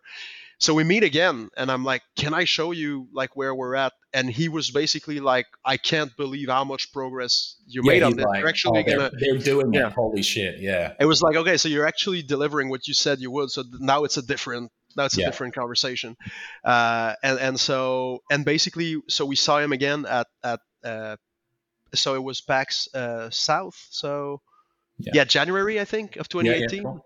in uh, San Antonio I think that's over now but yeah um, and and so we were there and it's like ah looking for a publisher we're considering speaking to a few of them not sure blah blah and he goes why not Devolver and it's like well I mean no shit right like it's like how, I mean, yeah. of course and Yeah. and and and he said no i think they just need to see the game and it's like okay well i mean i don't know i don't know how to do this and he said well i'll bring them over we had a very small booth Yeah. uh, but we were next to the cyanide and happiness comic Oh, so yeah. we, so people were like kind of coming over you know because of that and we just had our own tv you know Yeah. that we flew and all it's like ugh. but uh, and so it was uh, nigel who you i'm sure you know from yeah. I know. Devolver, Nigel, uh, Nigel yeah. and I was kind of like, "Oof, okay, this is it." Uh, and so I gave the pitch, and he he he he had a complete like blank face, and I was like, "He's just being professional." I don't know, maybe he probably hates it, whatever. And I gave the whole pitch. I explained the like looping around. You come back to the beginning of the game, but in the future, and then the frame Yeah. falls and all. And he said he had this weird, like he always crosses his leg and like his feet are like sideways on the floor. How does he Yeah. do it? Trying to pitch while like uh, yeah, and then and then he says, uh, I, "Would you mind pitching to to the the whole team?" And and I said, "No, I'm happy to do it." And and he sent like uh, whoever they happened to have, you know, uh, at the event. I know JM was there, JR was there, so a whole bunch of Devolver crew. Yeah. Uh, and and I did the whole pitch, and they actually they applauded, and I was like, "Oh wow, no way!" I was like, "No way!" A And- publisher applauding you after you and he beat the said- game. Holy shit. and it's but it was on the floor but it was on the floor at PAX too which is like so weird and and then uh, uh, he because we had done I was new to this but we had met a few publishers and like meeting rooms and like trying to Yeah. look at maybe a sort of a deal and then he just said like we we we want it and I was like okay but like had to, like you don't even know what we need you don't even have like a timeline he's like he's like eh. He's like, no, no, no. I think you Yeah. didn't hear me. We want it. so yeah, so he was basically like, and seeing that was like, yeah, that's the way that we are, you know, as sabotage, kind of like no management, and like we're just trusting people to kind of put their best foot forward every day, Yeah. and they're genuinely driven, and we don't Yeah. manage like you weren't here yesterday. It's like no, we all we all want to deliver something cool. If you need time, just take it. This kind of like less, this this more candid way of Yeah. doing things was a great fit with with Devolver as well which for them was like, look, y- we're excited about the game. Well, the rest is just formalities that we'll just figure out. And they Yeah. basically said yes to everything we needed and wanted. uh, the the deal was actually fair. It wasn't like an attempt to start a negotiation where there no they know there's gonna be some give. It was like no, that actually makes sense. Yeah. Let's just Yeah. do it. And it was it was it was an amazing amazing relationship. Yeah, they're fantastic operators, Devolver. They're awesome. And I, the thing, Yeah. it's funny that you talk about PAX South because PAX Mm. South San, San Antonio, you know, was such a special thing. But I, for me personally, one I think one of the special things about PAX South was Devolver because a bunch Mm. of them are from Texas, so it was Oh, kind of yeah. like their PAX. and then they had that Devolver hotel, you know, where they would like Mm. shack up all their devs in this crazy Yeah. little boutique hotel, and you know, Mm. cook them breakfast. We we um they were kind enough as well to like give us a room in there at one point for PAX Mm. South as we're mates with them as well. It's just it was such a great vibe, PAX South. Oh, I, yeah. I really enjoyed it. It was a, it was a really cool PAX. Absolutely, yeah, it was fun. All right, well, uh, Messenger, amazing. Like folks, if you haven't played the Messenger, really, especially if you like for any reason um, enjoyed Ninja Gaiden. Um, or you feel strongly like Thierry and I do that there should be more ninjas in media today, um, absolutely check out the messenger. But let's talk about what came after that. And I mean, immediately after Thierry. So you release the game, and obviously, I mean, it's still sitting on very positive. It's like not 93% or something on Steam. Mm. Obviously, it sold quite well. It really like just threw your studio onto the scene, you know, and especially with Mm. Devolver's help and little stamp of approval. Yeah. Talk to me about about release and those those moments immediately after release. And forgive me as well. I can't remember if you supported the game at all afterwards, or whether you just put a bow on it and moved on. to Oh yeah, yeah. We so we did uh, we did a DLC uh, that came out about a year after that. Great. Uh, yeah, the the the way and and that's a, a just a quick aside maybe, but like the way I look at, at dev cycles is Yeah. is. I, obviously, we don't want to just fire people uh, in between projects, right?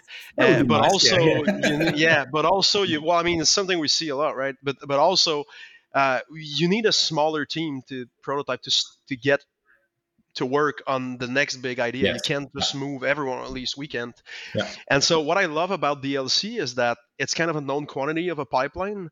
And Yeah. so, just everyone, it- it's not so much a business case for us, meaning like this will be good for the bottom line if we make a DLC. It's like, what a great way to kind of just do a bit of a wacky, like Christmas special within our game to celebrate that it worked out. Yeah. It keeps everyone busy while we do the groundwork for the next game and then we kind of transition in that way so basically that's what we did is we had a, a kind of a summit like an offsite thing for a week where i pitched uh, dlc for messenger like right after a month after release Yeah. uh, so first i played spider-man that's that's the first thing that happened but because it was it was just Very coming out important. Yeah. yeah yeah and so which i got to do again with spider-man 2 now. Yeah, but uh, uh, we, thank you, we launch a game Yeah. yeah, so that's that's why we need to make a third game right? So Yeah, there's, a. Yeah, there's a spider-man very- that can release right after. I'm excited to play Spider-Man 3, so you do need to get to work Yeah, on it again. absolutely. Uh, and, and so yeah so at the summit it was basically here's a pitch for dlc here's a pitch for sea of stars. Uh, and basically the studio was kind of like split into okay some people just they work on dlc some people do the groundwork for sea of stars and Okay. Uh, dlc releases and then the whole team transitions over to we're now ready to kind of just start producing on Yeah. sea of stars until it's done and we're actually doing the same thing now we had a, the summit uh, three weeks ago so we are Awesome. working on DLC for Sea of Stars, and we're a, smaller team is starting the groundwork for the next game, which we'll eventually all transition to when we're ready.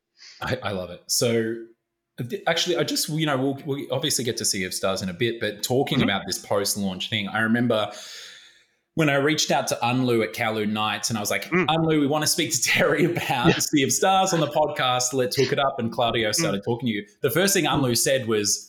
They're going they're on holidays, or they're going to be on Mm. holidays after the game. All right. so Yeah, yeah. talk to me a little bit about that as well, because you mentioned you played Spider-Man One, and then Oh, yeah. obviously you played Spider-Man Two, but Yeah. the whole team took a break after Sea of Stars. Yeah. So well, yeah. It's it's it's kind of uh, it's kind of like the way the way we we do this is you know because obviously we don't do like a oh no let's work uh, stupid hours you know but people Yeah, yeah, get yeah. invested they kind of naturally get invested Yeah, yeah. The push Uh, towards an end of a video game. Yeah, of course. Yeah, it's yeah, like a camel needs Um, to pass through the eye of a needle. Yeah. Yeah. Yeah. And it's it's a very different conversation to like actual crunch but it's like there is something where people seem to naturally want to kind of get more out of their craft for a little bit from time to time because they're invested and Yeah. lunch is coming.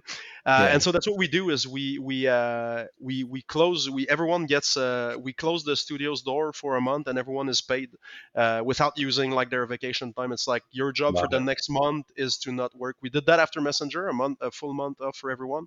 And then we did that again for uh, sea of stars. It was a little bit like the thing is it does cause a bit of delay into like you know patching any issue or whatever Yeah, but actually yeah. what we did is because uh, our qa happens uh, uh, with an external firm Yeah. And so they they kept filing everything. Oh, and when we came back- bugs to come back Yeah, to yeah. a month of bugs. A month a whole month of bugs. And then when when we came back it was basically well we have our work cut out for us of like doing this first like patch for the game try to fix as much as possible of the major issues that we're seeing or like typos or whatever. And so yeah so that's basically how we got back to, which is also a good way to get back in the saddle is like ah, i'm just going to fix a few bugs instead of like let's Yeah, start off totally. directly on the next big thing it's like now let's slowly kind of get the machine going again you know Yeah, like a re-entry into the game dev atmosphere, right? exactly yeah Yeah. Okay. Amazing. Mm. All right. So let's let's let's let's move on to Sea of Stars, um, because obviously that's the primary reason reason why we're here as well. It's just released um, to you know amazing amazing acclaim and also success. Like, tell me as well what you sold a million copies in like what three days, four days? It's it's been it's been pretty it's been pretty crazy. We got we got one way uh, to say it for sure. the where we're sitting right now, but I have to say though it does include like we have like Game Pass and and uh, Yeah. we're on, on the PlayStation catalog as well. yeah, But we we passed the four million installs uh, for the game. that is So, wild. Yeah, so, and I mean, look, just so everyone knows, I mean, we're talking about release was only what a month and a half ago as well, or Yeah, two yeah. months ago. So it's Mm. like that's Mm. you know, that's just absolutely wild. Four million installs in like just a Mm. couple of months, and the ga- the Mm. game deserves it as well. So you know, we'll Oh, obviously get onto that. But let's um let's talk about the inception of Sea of Stars. So you do the Yep. messenger, and you do you know like you you go on your break you do a dlc and there's another team you know and obviously the first what oh, you know almost like 20 minutes of this podcast we're talking about chrono trigger so it's not it's not such a hard idea for us and our listeners to get our head around how sea of mm-hmm. stars you, it feels like maybe it was your master plan all along even mm-hmm. down to the two characters on the on the concept art or sorry the key art. Yeah. but talk to me about sea of stars and for you what personally you know motivated you into bringing this game into life and that being your next thing after the messenger Hmm. Well, okay. So as you mentioned, it was the plan all along. Uh, the thing was the so so Ninja Gaiden and and and and uh, and especially two and um, Chrono Trigger were kind of like the two big games. Um, Super Mario RPG was another gigantic one, and so Yeah. by the time I could read a bit more English, I really got into JRPGs. Yeah. And for me, like ever any game that was coming out, I was like, is it going to be the one? And I was looking for the one that would have the Chrono Trigger style encounters, like with no transition to an arena, yeah like to like a, a separate like screen wipe and and yeah yeah, I Battle that Arena. about sea stars too yeah it's fantastic That- but also the Super Mario RPG active input during battle. yeah I was like kind of like my dream as like games were coming out and I was tracking announcements and just being a, a huge fan of Square. Yeah. Was like, oh, is it going to be this one where where everything is seamless and also everything is active? And Yeah. to my knowledge, it never happened. yeah And yeah. so that was the main. That was kind of like the main. I don't say justification, but it's like no, we're gonna make the pixel art turn-based RPG that Yeah. combat happens seamlessly and that also you have active inputs.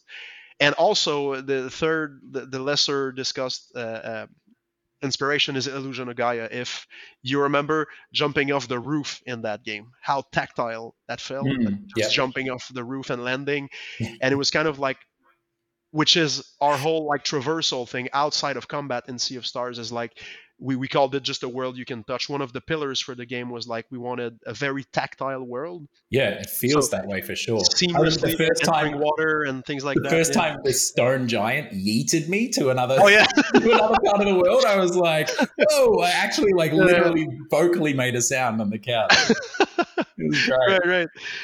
And yeah, the, the, this idea that you can touch and feel everything, like hoisting and then like grabbing the ledges, and it seems like it, it was kind of like a, a level of of like sort of unshackled, you know, traversal of the world Yeah, that you, yeah. you seldom see in a game of that genre with that kind of camera angle and art direction. So Mm. it felt like there was something there as well to to that makes it more in tune as well with the active side of combat. It's like the game throughout the game there's there's a, a sense for the kinetics and the, and the tactile feel of it.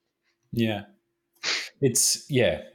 And it really feels like it's, you know, it seems like you've achieved your pillars that you set out to achieve because I mm-hmm. felt like as I was playing the game, those things immediately stood out to me, like the tactility of the world, you know, jumping off the ledges and smashing through the, you know, the ground into the caves and, you know, the vaulting mm-hmm. and even just the verticality of the world as well. Because as Right. you were saying, a lot of the time with that elevated camera that so many of these, you know, retro JRPGs had, um, Mm. you, that verticality isn't there a lot of the time, especially with tactility. And yeah, I mean the the active components in what is often you know a very stilted you know combat mechanic in games and has been historically and sometimes even to this day you know Mm. uh, is like whether it be sneaking up on people to get your little sneak attack before Yeah. it starts which is then Sure. compounds with the you know the um the live the live Yeah, yeah. is it live mp what's it called Live mana, yeah. live mana yeah like I, I it just these elements really come together well to that even you know though the genre itself does have these just these core constraints that do make it a little bit stop starty you found these beautiful ways to almost like uh, when I was playing it yesterday, it felt like, you know, if you're putting something together and there are seams, it's almost like you put strapping or like some tape or something over the seams to smooth those moments to make sure Mm. that it it had that flow and it it, it really feels that way. So tell me about the prototyping process. So you've got these pillars, Mm. you've got this these these this idea for the game, obviously that you and then you finally got it. You know, I think as a game developer, we have these games like you know we've all got those games that we're wanting to see, right? It's like Mm. like you're saying, wait, why isn't there a game like this or that? Or I want to play this Mm. game, and either someone will make it for you. So for me, I always wanted to see essentially what was Ghost of Tsushima. Whenever anyone would ask me what was Oh. my favorite game, I'd be like a game where you're a samurai and it's RPG, but then you know there's the different. You've got to toe that line between the ninja life and the samurai life. Oh, Very yeah. 15 year old boy idea. Yeah, yeah. But then you know, um, Sucker Punch went and made Yeah. it, and I'm like. First of all, bummed that I don't get to make it, but secondly, Mm. ecstatic that I can enjoy it as a gamer Oh yeah. Right? So Mm. you've reached this point where now, as a developer, you've got your dream game sort of in your hands. You've got it in a in a stranglehold. You're ready to start. Mm. What were those first few months like? What did you start with? Like, what was what was the prototyping fra- um, f- phase like with that core crew that you were saying whilst Right, right. on the DLC? Well, so one thing is that the the the ideation, like the the sort of the early steps of the game happened over years. Like th- that game was being discussed before even sabotage was. Ah, started. okay, right, yeah. And so it was you basically was like the next this- game. Yeah, it's Yeah. kind of like we we we need we need a team that's too big for a startup. Yeah. Uh, and we need budget that's too big for a first like pitch to a publisher. Yeah, and it's also a game that's too uh, sort of intricate with its systems. It will be like what we used to say with Messenger is like I jump, therefore I am. Right? You look at five seconds of the game, everyone understands what it is. They don't Yeah, need to yeah. kind of like infer. And whereas if you present like a turn-based RPG, it's kind of like, well, okay, anyone can make that GIF. And we've seen that promise many times, but Yeah. do all these systems genuinely land in a way that I care to engage with? It Yeah. just felt like a tougher. I'm not saying that's like necessarily a rule of law, but that's how we felt. It was like Yeah. it was probably harder to uh, not market, but kind of like um, a harder proposition to kind of have you know come across and have people believe in it. And so the idea was Messenger was a small team can do this. We can hopefully put our name on the map, and then Mhm. if we are kind of seen as a sort of a seal of quality and then we propose something more intricate people can be like well okay since it's these guys maybe i'll i'll believe and it's something we saw a lot in the in the comments we started with a, a kickstarter for the game which you know people who, who have played the previous game they were like yeah okay we're, i'm gonna round everything to a higher number in my assumption that they will do this right because they they did the previous one yes, right kind of and yeah. that really really really helped uh, but also yeah we had to scale the team uh, almost 4x right so that that also Wow. meant it, it's a, a very different uh, um, uh, challenge but yeah but so but to your question though when we actually like after the summit everyone got the pitch we're getting to work uh, Yeah. the first thing we always do uh, because if there's only one rule at sabotage is you never make something pretty until you've made it fun right? And so we let everything be gray boxes. We want the art the, the the the the paint we call it the paint. Yeah. We want it to be like added value. We never want it to be like the like if you make it pretty you can there's something to fall in love with. Yeah. And so then maybe it's not fun but you're not seeing it because you're too busy like liking the robe or whatever. Yeah and so now and so we make a point like we need gray gray boxes here. We just need gray blocks until it's actually genuinely engaging. So we make an ugly like stick figure character that has all the placeholder functions yeah. that we need for traversal, and we developed uh, uh, what we just we call them the three C's because our, our level designers from the Ubisoft method, but three C's being yeah. camera, character, and controls, obviously, yeah. uh, which is the core of everything that you're going to do in the game. Do I care to be this character? Do I feel cool playing that character do, do the controls feel right and does the camera support that properly? And so we worked on the three c's for i want to say almost a year. Yeah wow. Uh, while we had a technical artist uh, working on the dynamic lighting system, mm-hmm.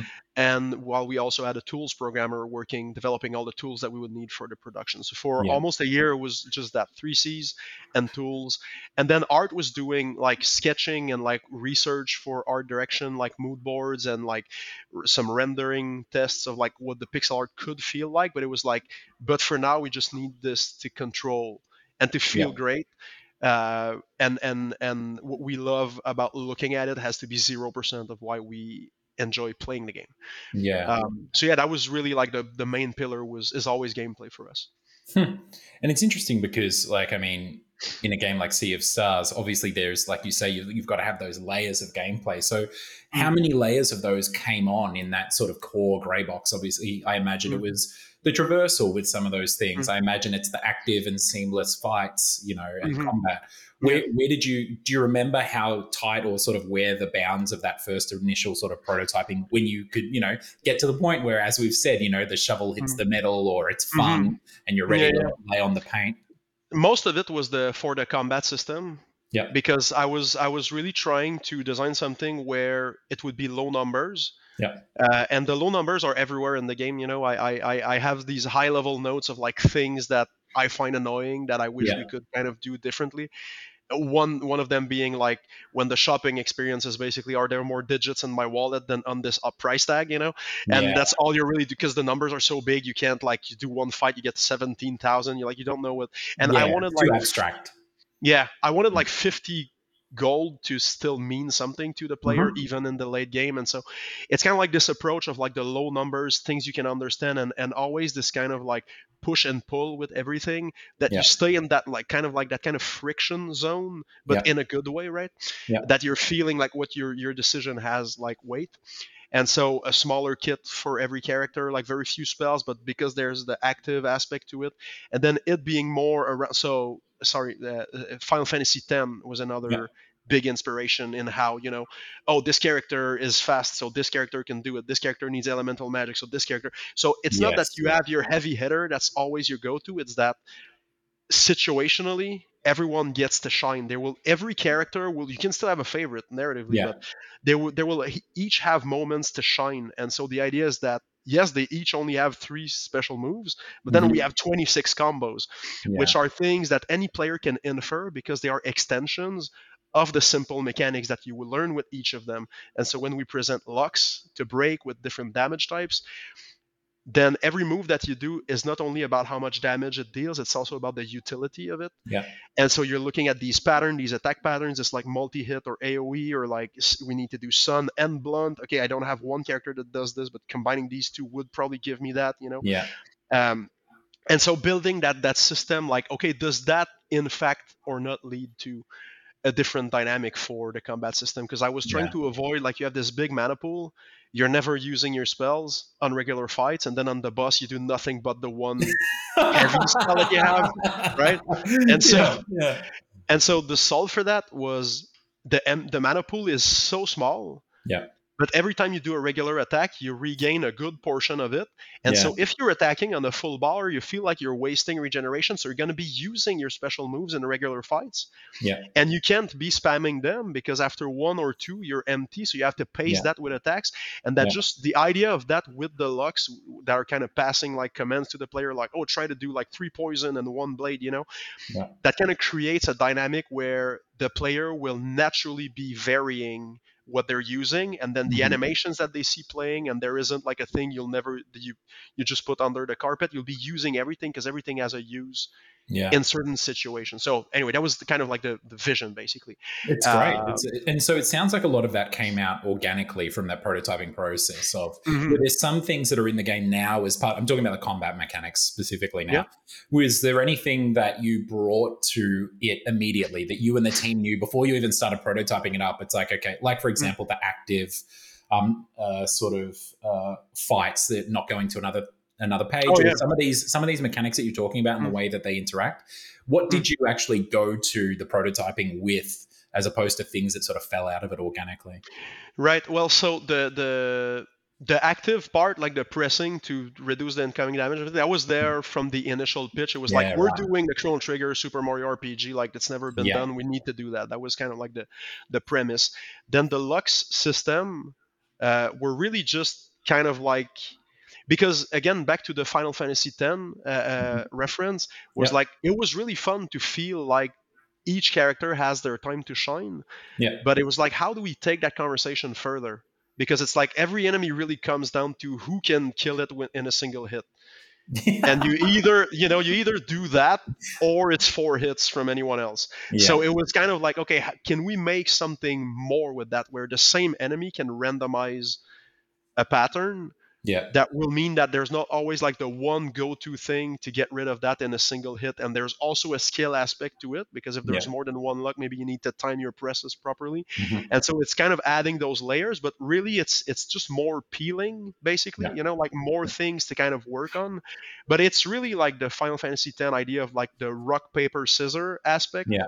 of it but with more layers you know? Yeah. So that was kind of like sort of the premise you know? It's like let's have rock paper scissor with layers basically.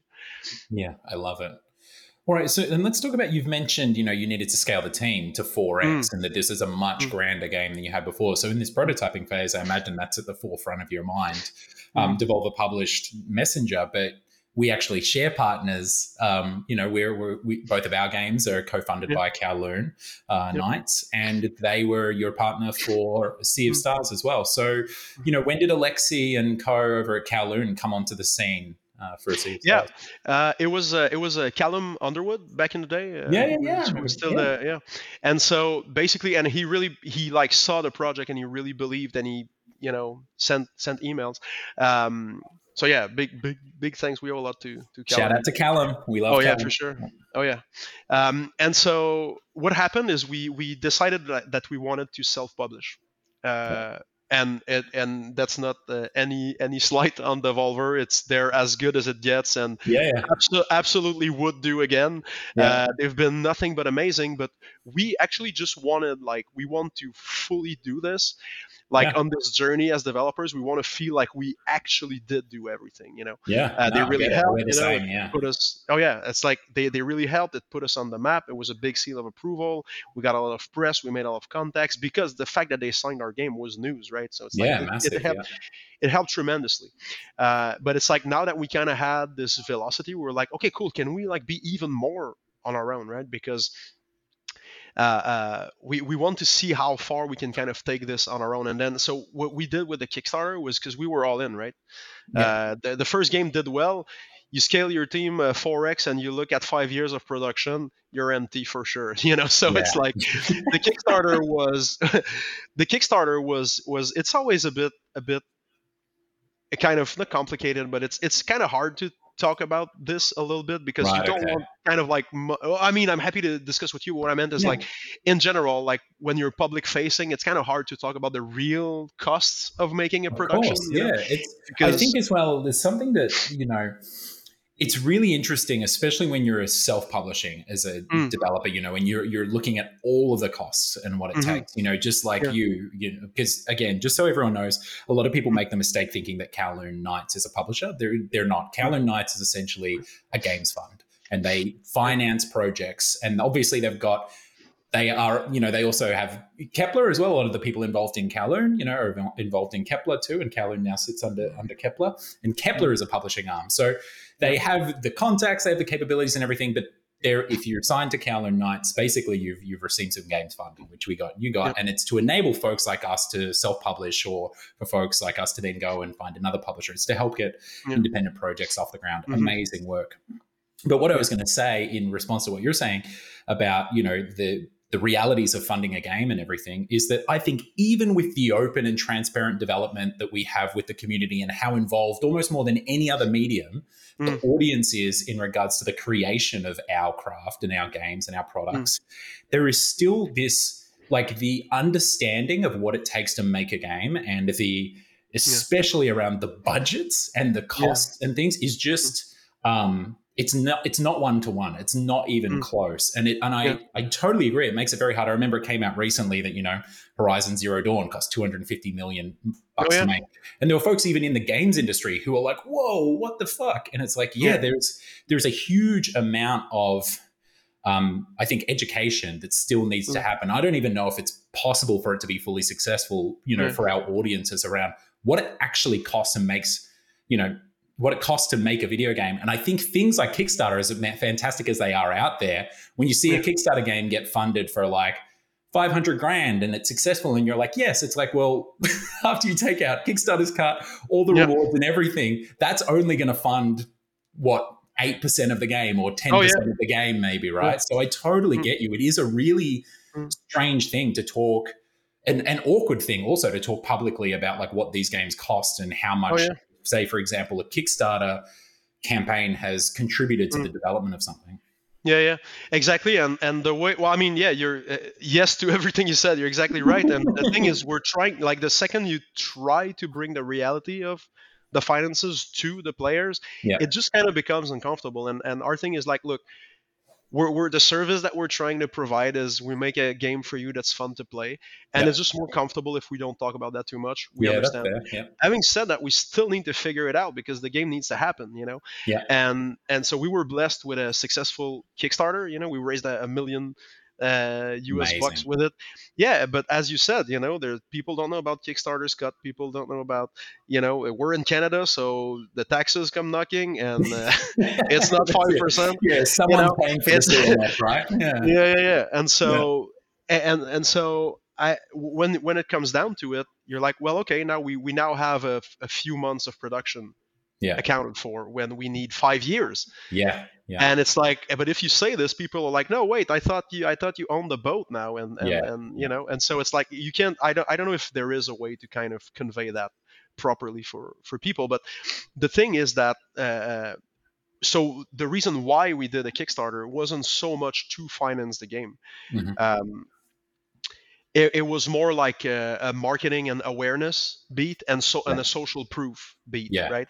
It's like, like okay, we're going all almost, in, right? Yeah, yeah. We're, we're spending, we're taking the, the, the treasure chest from Messenger and we're, we're emptying it on purpose to make this next thing. Yeah. So here's, here's a, here's a, a sanity check.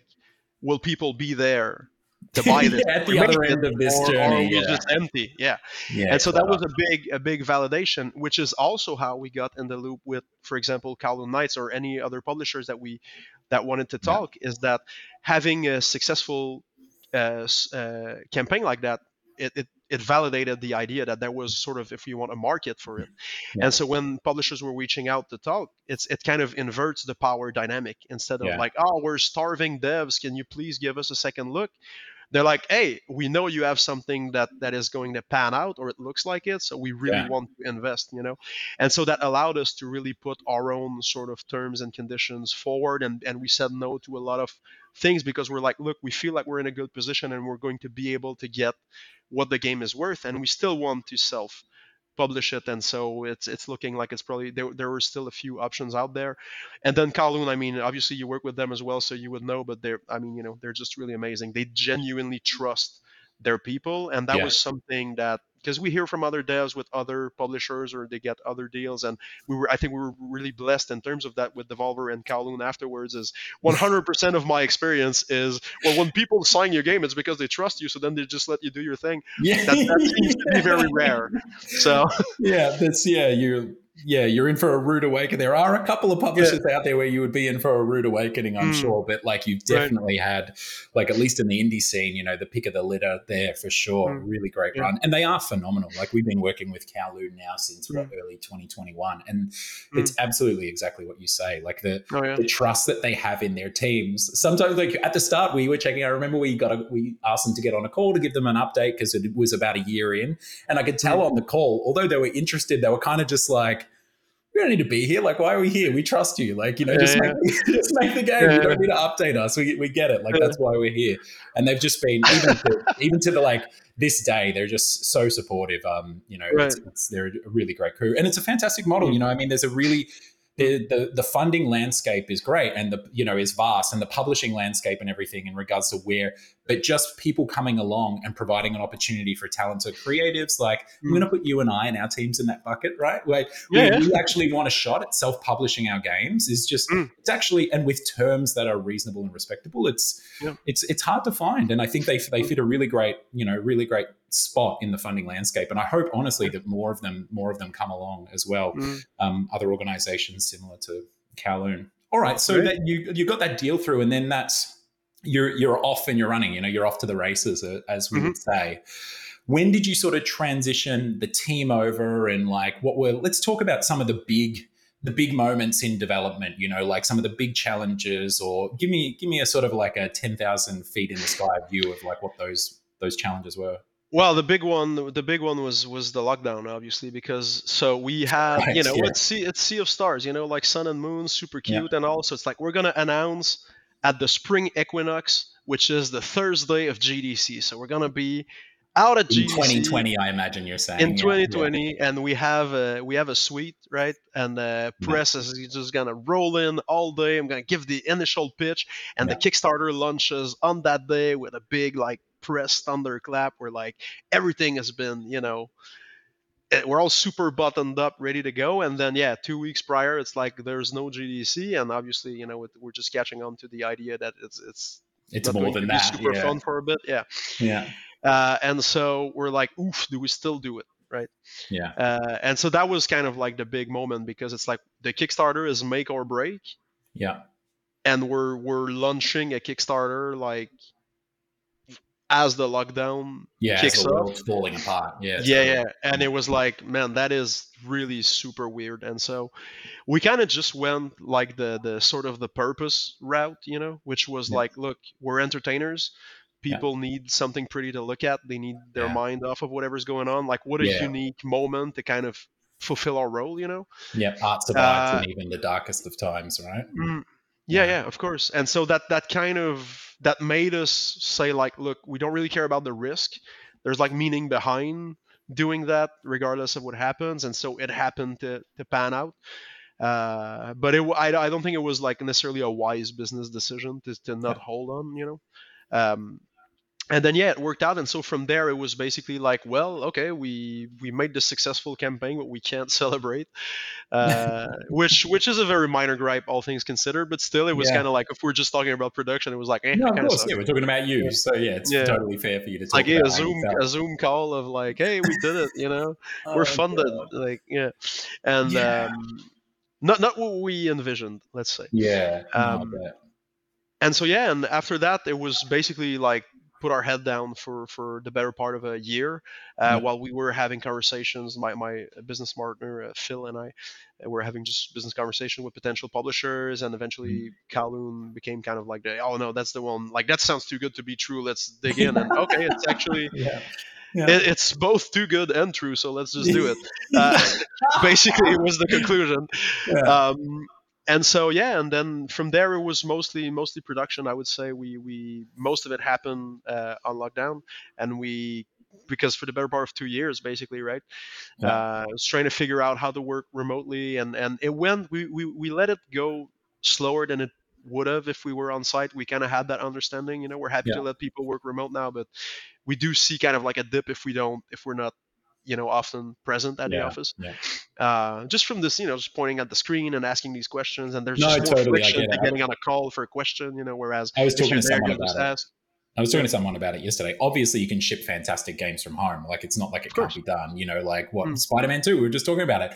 They ship Yeah. that entire. You know, they can the crew can work wherever they want. Obviously, there's folks Mm. in the office too, but you know, like they can Right. they can do that from wherever they want at Mm. Insomniac. But like I I I agree. Like one of our experience too is you know just one of those things that you do miss when you're remote is those happy accidents of like Mm. hearing someone talk about something and being like, oh no, I did that yesterday. You don't need to spend five hours on that. Or yeah, Exactly. looking, looking at the screen together in the quick repartee it is something that I think we do, you know, you do actually miss out on when you're working from home. And I think as well, honestly, because we experienced lockdown happened, we were working on a project with Private Division and like Mm. lockdown, you know, we had fucking 300 days or something like that of actual lockdowns Right. and curfews in Melbourne. It was gnarly.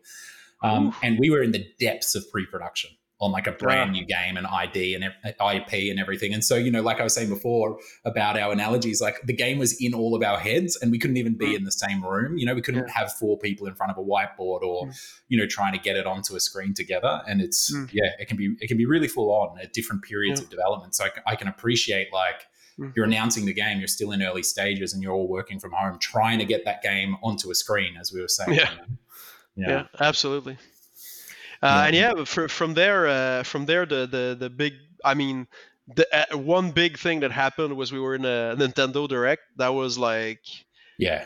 That was for this, for probably- this genre of game as well. Like, Yeah. That's got to be massive. Yeah. yeah, no, that was unreal. Uh, and then that made us have to because you know there's got to be some uh, you got to offer something. so it's like okay, well we're gonna have, and of course you're gonna you're gonna have like some areas you've never shown before, bosses you've never Yeah. shown before, that reveal a new playable character, things like that.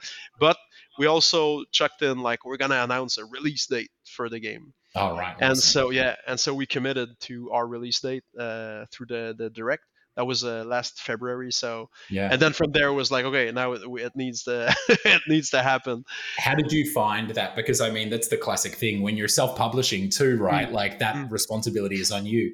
Yeah. We're um we're very shortly. I think probably by the time this podcast has come, come out, we will have you know this episode we will have announced the release date for Solium Infernum. But the Ooh. conversation inside is in in the studio is like because it's literally publishing works in the same studio as the developers, and you're like yeah is it go is it not and i mean we Mm. missed the window i think we definitely waited too late on the Jumplight Odyssey release date because you know like some articles were coming out about like biggest games launching in august already before Mm. we'd announced that we were going to launch in august too oh So- right right and Uh-huh. like i'm keen to talk to you about the release date because we've released i mean we launched, launched into early access with, with jumplight Mm. odyssey but i mean we were like five days apart or seven days apart or something like that Right. and it was a crazy month so Mm. like you and Oh, yeah. none of us neither of us would have known this you know in february of Yeah. last year or whatever Oh, yeah. right? so tell, talk to me about that because obviously it's gone very very well for you but like coming into that release date how are you Mm. feeling both on the team and sort of looking at the market and what was happening yeah i mean so that's the thing is is when as you said like when we committed to the date Yeah. There was no starfield and no Baldur's Gate 3 in the vicinity. and you're like threading the needle like and we ended up releasing like in between Yeah, those same. two, right? So, whew, that was yeah, that was honestly that was that like we'll never know what would have happened if. But our thing is like you know because I mean obviously you know the the behind the scenes, but it's like moving a date if if you're not you know like we're not a big fish, you know. It's like Yeah. We're just happy to be there and for people to give us the time of day, you know. And it's like we got everything lined up. We're in a direct. We we have we're on the PlayStation Store for that date. We're on we have a Game Pass thing going Yeah. on. We can't we don't want to start like contacting everyone like, hey, y'all mind if we move from for like a month because yeah it's they're better like yeah we, timing." actually we do mind and it's like yeah and the thing is yeah, Yeah. we- we're kind of trying to be like just a good a good neighbor you know we want to be like look we that's what we said that's what we're gonna do we're gonna be Yeah. the a developer that you can put on a list somewhere as like we made very little noise and things fell into place the way we said Yeah. they would and that helps us in the future because we have sort of that credibility with partners moving forward. Yeah. Even though that uh, we definitely took, you know, some kind of hit when it comes to like the initial launch and the exposure we were able to get. It was Yeah. a very small pressure cooker of like let's just maximize, but and we were blessed with a, a, a super good response. But still, uh, you know, we we also like to think that it's a type of game that can be evergreen you know it's not like a 2023 game where the smoke effects are outdated next year it's like it's, a, it's a you know what i mean like it, it could Yeah, have no, I know exactly. Three years laughing, ago yeah. and it could have had the same response like three years ago or like Yeah. in three years it's kind of like it sits in a place where and even if we look at messenger the second year was better than the first one you know Yeah. um, you know the like hollow knight the best the best game from 2018 that came out in 2017 right? And so it's that that that happens. So yeah. it's not so much about the initial like launch and then it's over but we're, we're thinking about this more long term. So we're kind of not you know we don't want to feel uh, hung up too much about the, the launch date but I, I don't think we could have picked a worse one basically. Yeah, Yeah, I know. It just like honestly, August this year it was the craziest release year I've seen in video games. I think in my entire career, it was just oh yeah just bonkers. And like studios like ours, and you know, I also I think Kowloon just had four or five games. Like Oh. their studios were shipping games all at the same time. It was like On Guard and Shadow Gambit and us and Oh, you. yeah. It was just weird. It was a very strange time to be making games in the indie scene. Terrifying as well. But no, Absolutely. really glad that you got that cut through and everything. And the Game Pass Mm. stuff and you know having those larger partners helps so much as well, cutting through the noise.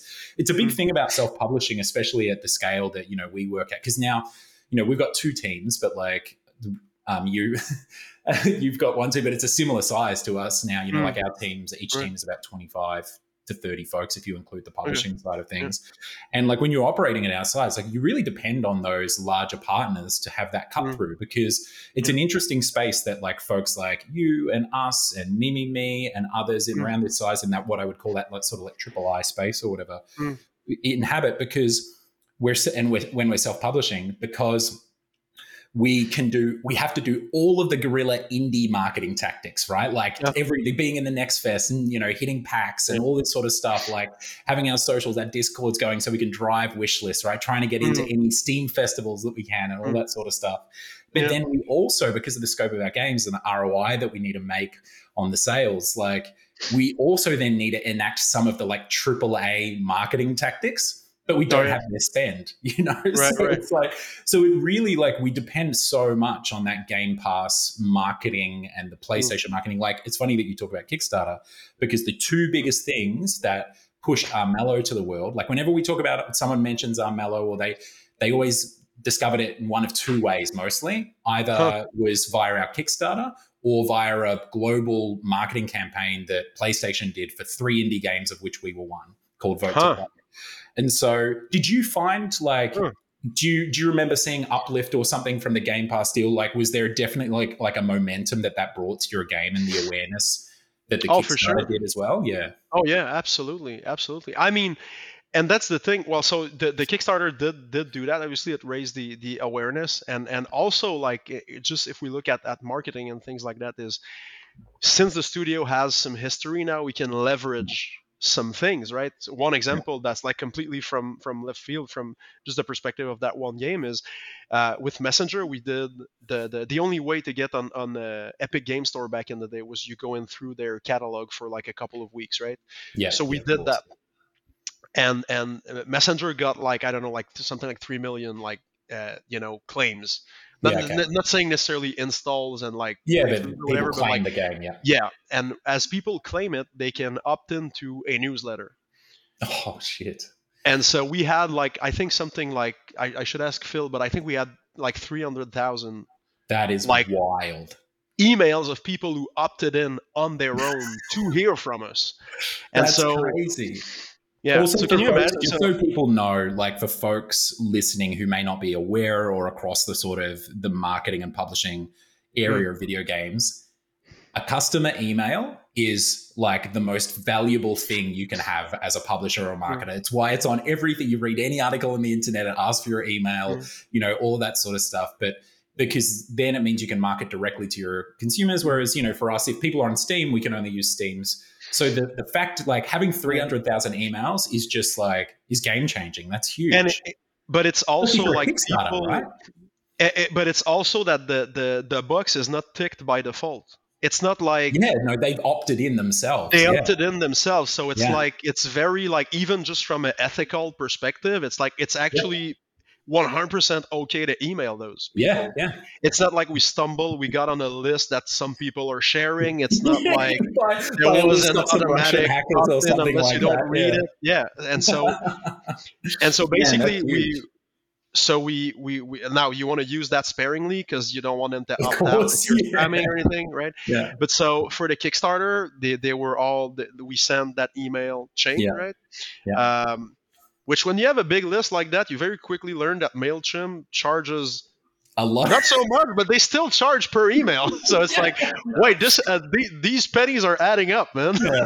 There's But, always uh, some, there's, you know, no matter where you walk in like in life, there's someone taking a cut somewhere for sure. Oh yeah, yeah, Yeah. absolutely. And, and so, and so yeah, so uh, notifying everyone when the Kickstarter launches kind of gives it this sort of thunderclap effect, right? Where you get Yeah. you kind of have like a critical mass, a critical mass of people clicking the link and like looking at it, and so that kicks you up in in the, the all the algorithms of this world, and so and then you can also notify them when the game comes out you know and things Yeah. like that and so yeah just developing those channels of like okay now we have our discord is is is uh, is is pretty uh, is at a decent size uh, Mhm. we have this this mailing list we have all the kickstarter backers we have you know all people who own the previous game that are in, in the community hub for messenger on steam and things Yeah. like that and so we're kind of like just keeping that conversation going Yeah. for, for people to kind of like engage you know Yeah, and you, you've not only that, but you've delivered two like great games in a similar aesthetic. So you've got these people mm-hmm. united around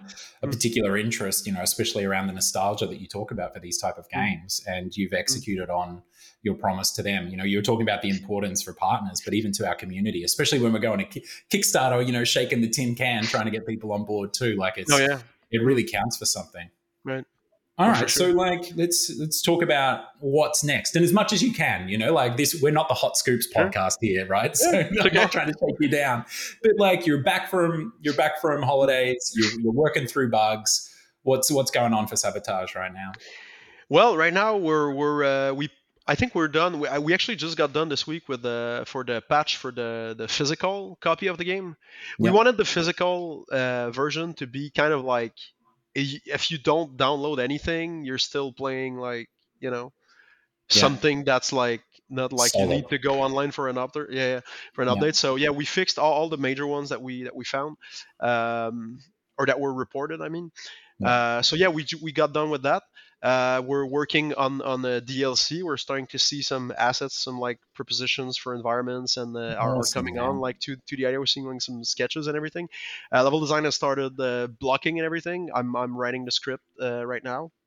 And Right. uh, yeah, for the next big game, well, it's the same method as as uh, mentioned earlier. So we have a very small team, mostly uh, coders for now, looking Mhm. at the tools that we're going to need, looking at the rendering tech that we're going to need, and then also working on those uh, three C's, which Yeah. uh, you know the character looks will look like nothing for a long time. and the areas will also look like nothing for a long Yeah. time but we're going to sort of like validate the moment to moment satisfaction feeling of the three C's, and then we're going to start uh, transitioning everyone over. But we are so, I mean, I will say it's not like necessarily a, a, a scoop or anything. It's something that that will just we're That just owning do. regardless. Yeah, yeah. Is that I think people understand that that when we do like what's fun for us is the game design journey of modernizing a classic, you know. Yep, yep. Uh, and so it's not that we'll never tag, you know, two at the end of a of an IP that we made. Yeah, yeah. But what we're really excited about is like, okay, what's the new one? What's the next? Yeah, the next challenge. Yeah. Yeah, what's the what's what's what's another king that never got a proper spiritual successor, perhaps? You know, so we're that's still very much uh, what what what uh, what the flame is for us. So Yeah, no, I, I agree. I we feel the same way in a lot of ways, and I think it's beautiful. Even if you have IP to, you know, like roll them Mm. through different genres or different things. Like we, um, you know, I was asked recently by someone why we didn't just do Armello 2? And my answer is that mm. Solium Infernum is is essentially our, our Armello oh, 2. Sure. You know, it's very huh. similar turn-based, hex-based game. Solium Infernum, yeah. the original, you know, game from 2009 inspired mm. Armello. But so mm. there's that connection there. But it enabled us to, yeah, have a new challenge. It's like you're saying, like well, there was this game that, you know, didn't get its spiritual success or its time in the sun really. And as much as right. Armello was inspired by it. Mm. You know, it is Armello's spiritual successor and is that hmm. Armello mm. too. Doesn't stop people from back, trying to kick down our door for Armello too. And I'm sure right. you're going to hear that for many years about Sea of Stars uh, as well. But no, I, oh, yeah. I totally relate. And I think as well, just with that with that vision and that enthusiasm that you're tackling this this challenge that you're talking about this core challenge mm. like it's it's why people are obviously showing up for your games now i hmm. mentioned it we're talking to my partner, you know, on the couch as I was saying, like it's you've you've created a Super Nintendo game that like it's almost like someone dusted off in some store in Akihabara and no one knew it existed and it's right. come back to life in, you know, the best game from 1992 that, you know, is you know now in now in 2023. So it's, a, it's oh, an amazing achievement. Oh, thank you. Yeah. Well, hey Thierry, I think it's a, probably a, a, great place to leave it. I um I've really enjoyed sure. our conversation. Again, congrats on all of your success, folks. If you haven't jumped into the Messenger or Sea of Stars, do dive in. Um, there's something really, really special there, as you can hear from our conversations. And Thierry, mm-hmm. all the best with the prototyping for the new thing, and I'm keen to tuck into the DLC when it's ready and everything as well. Awesome. Thank you. You're welcome, man. Have a great night. You too.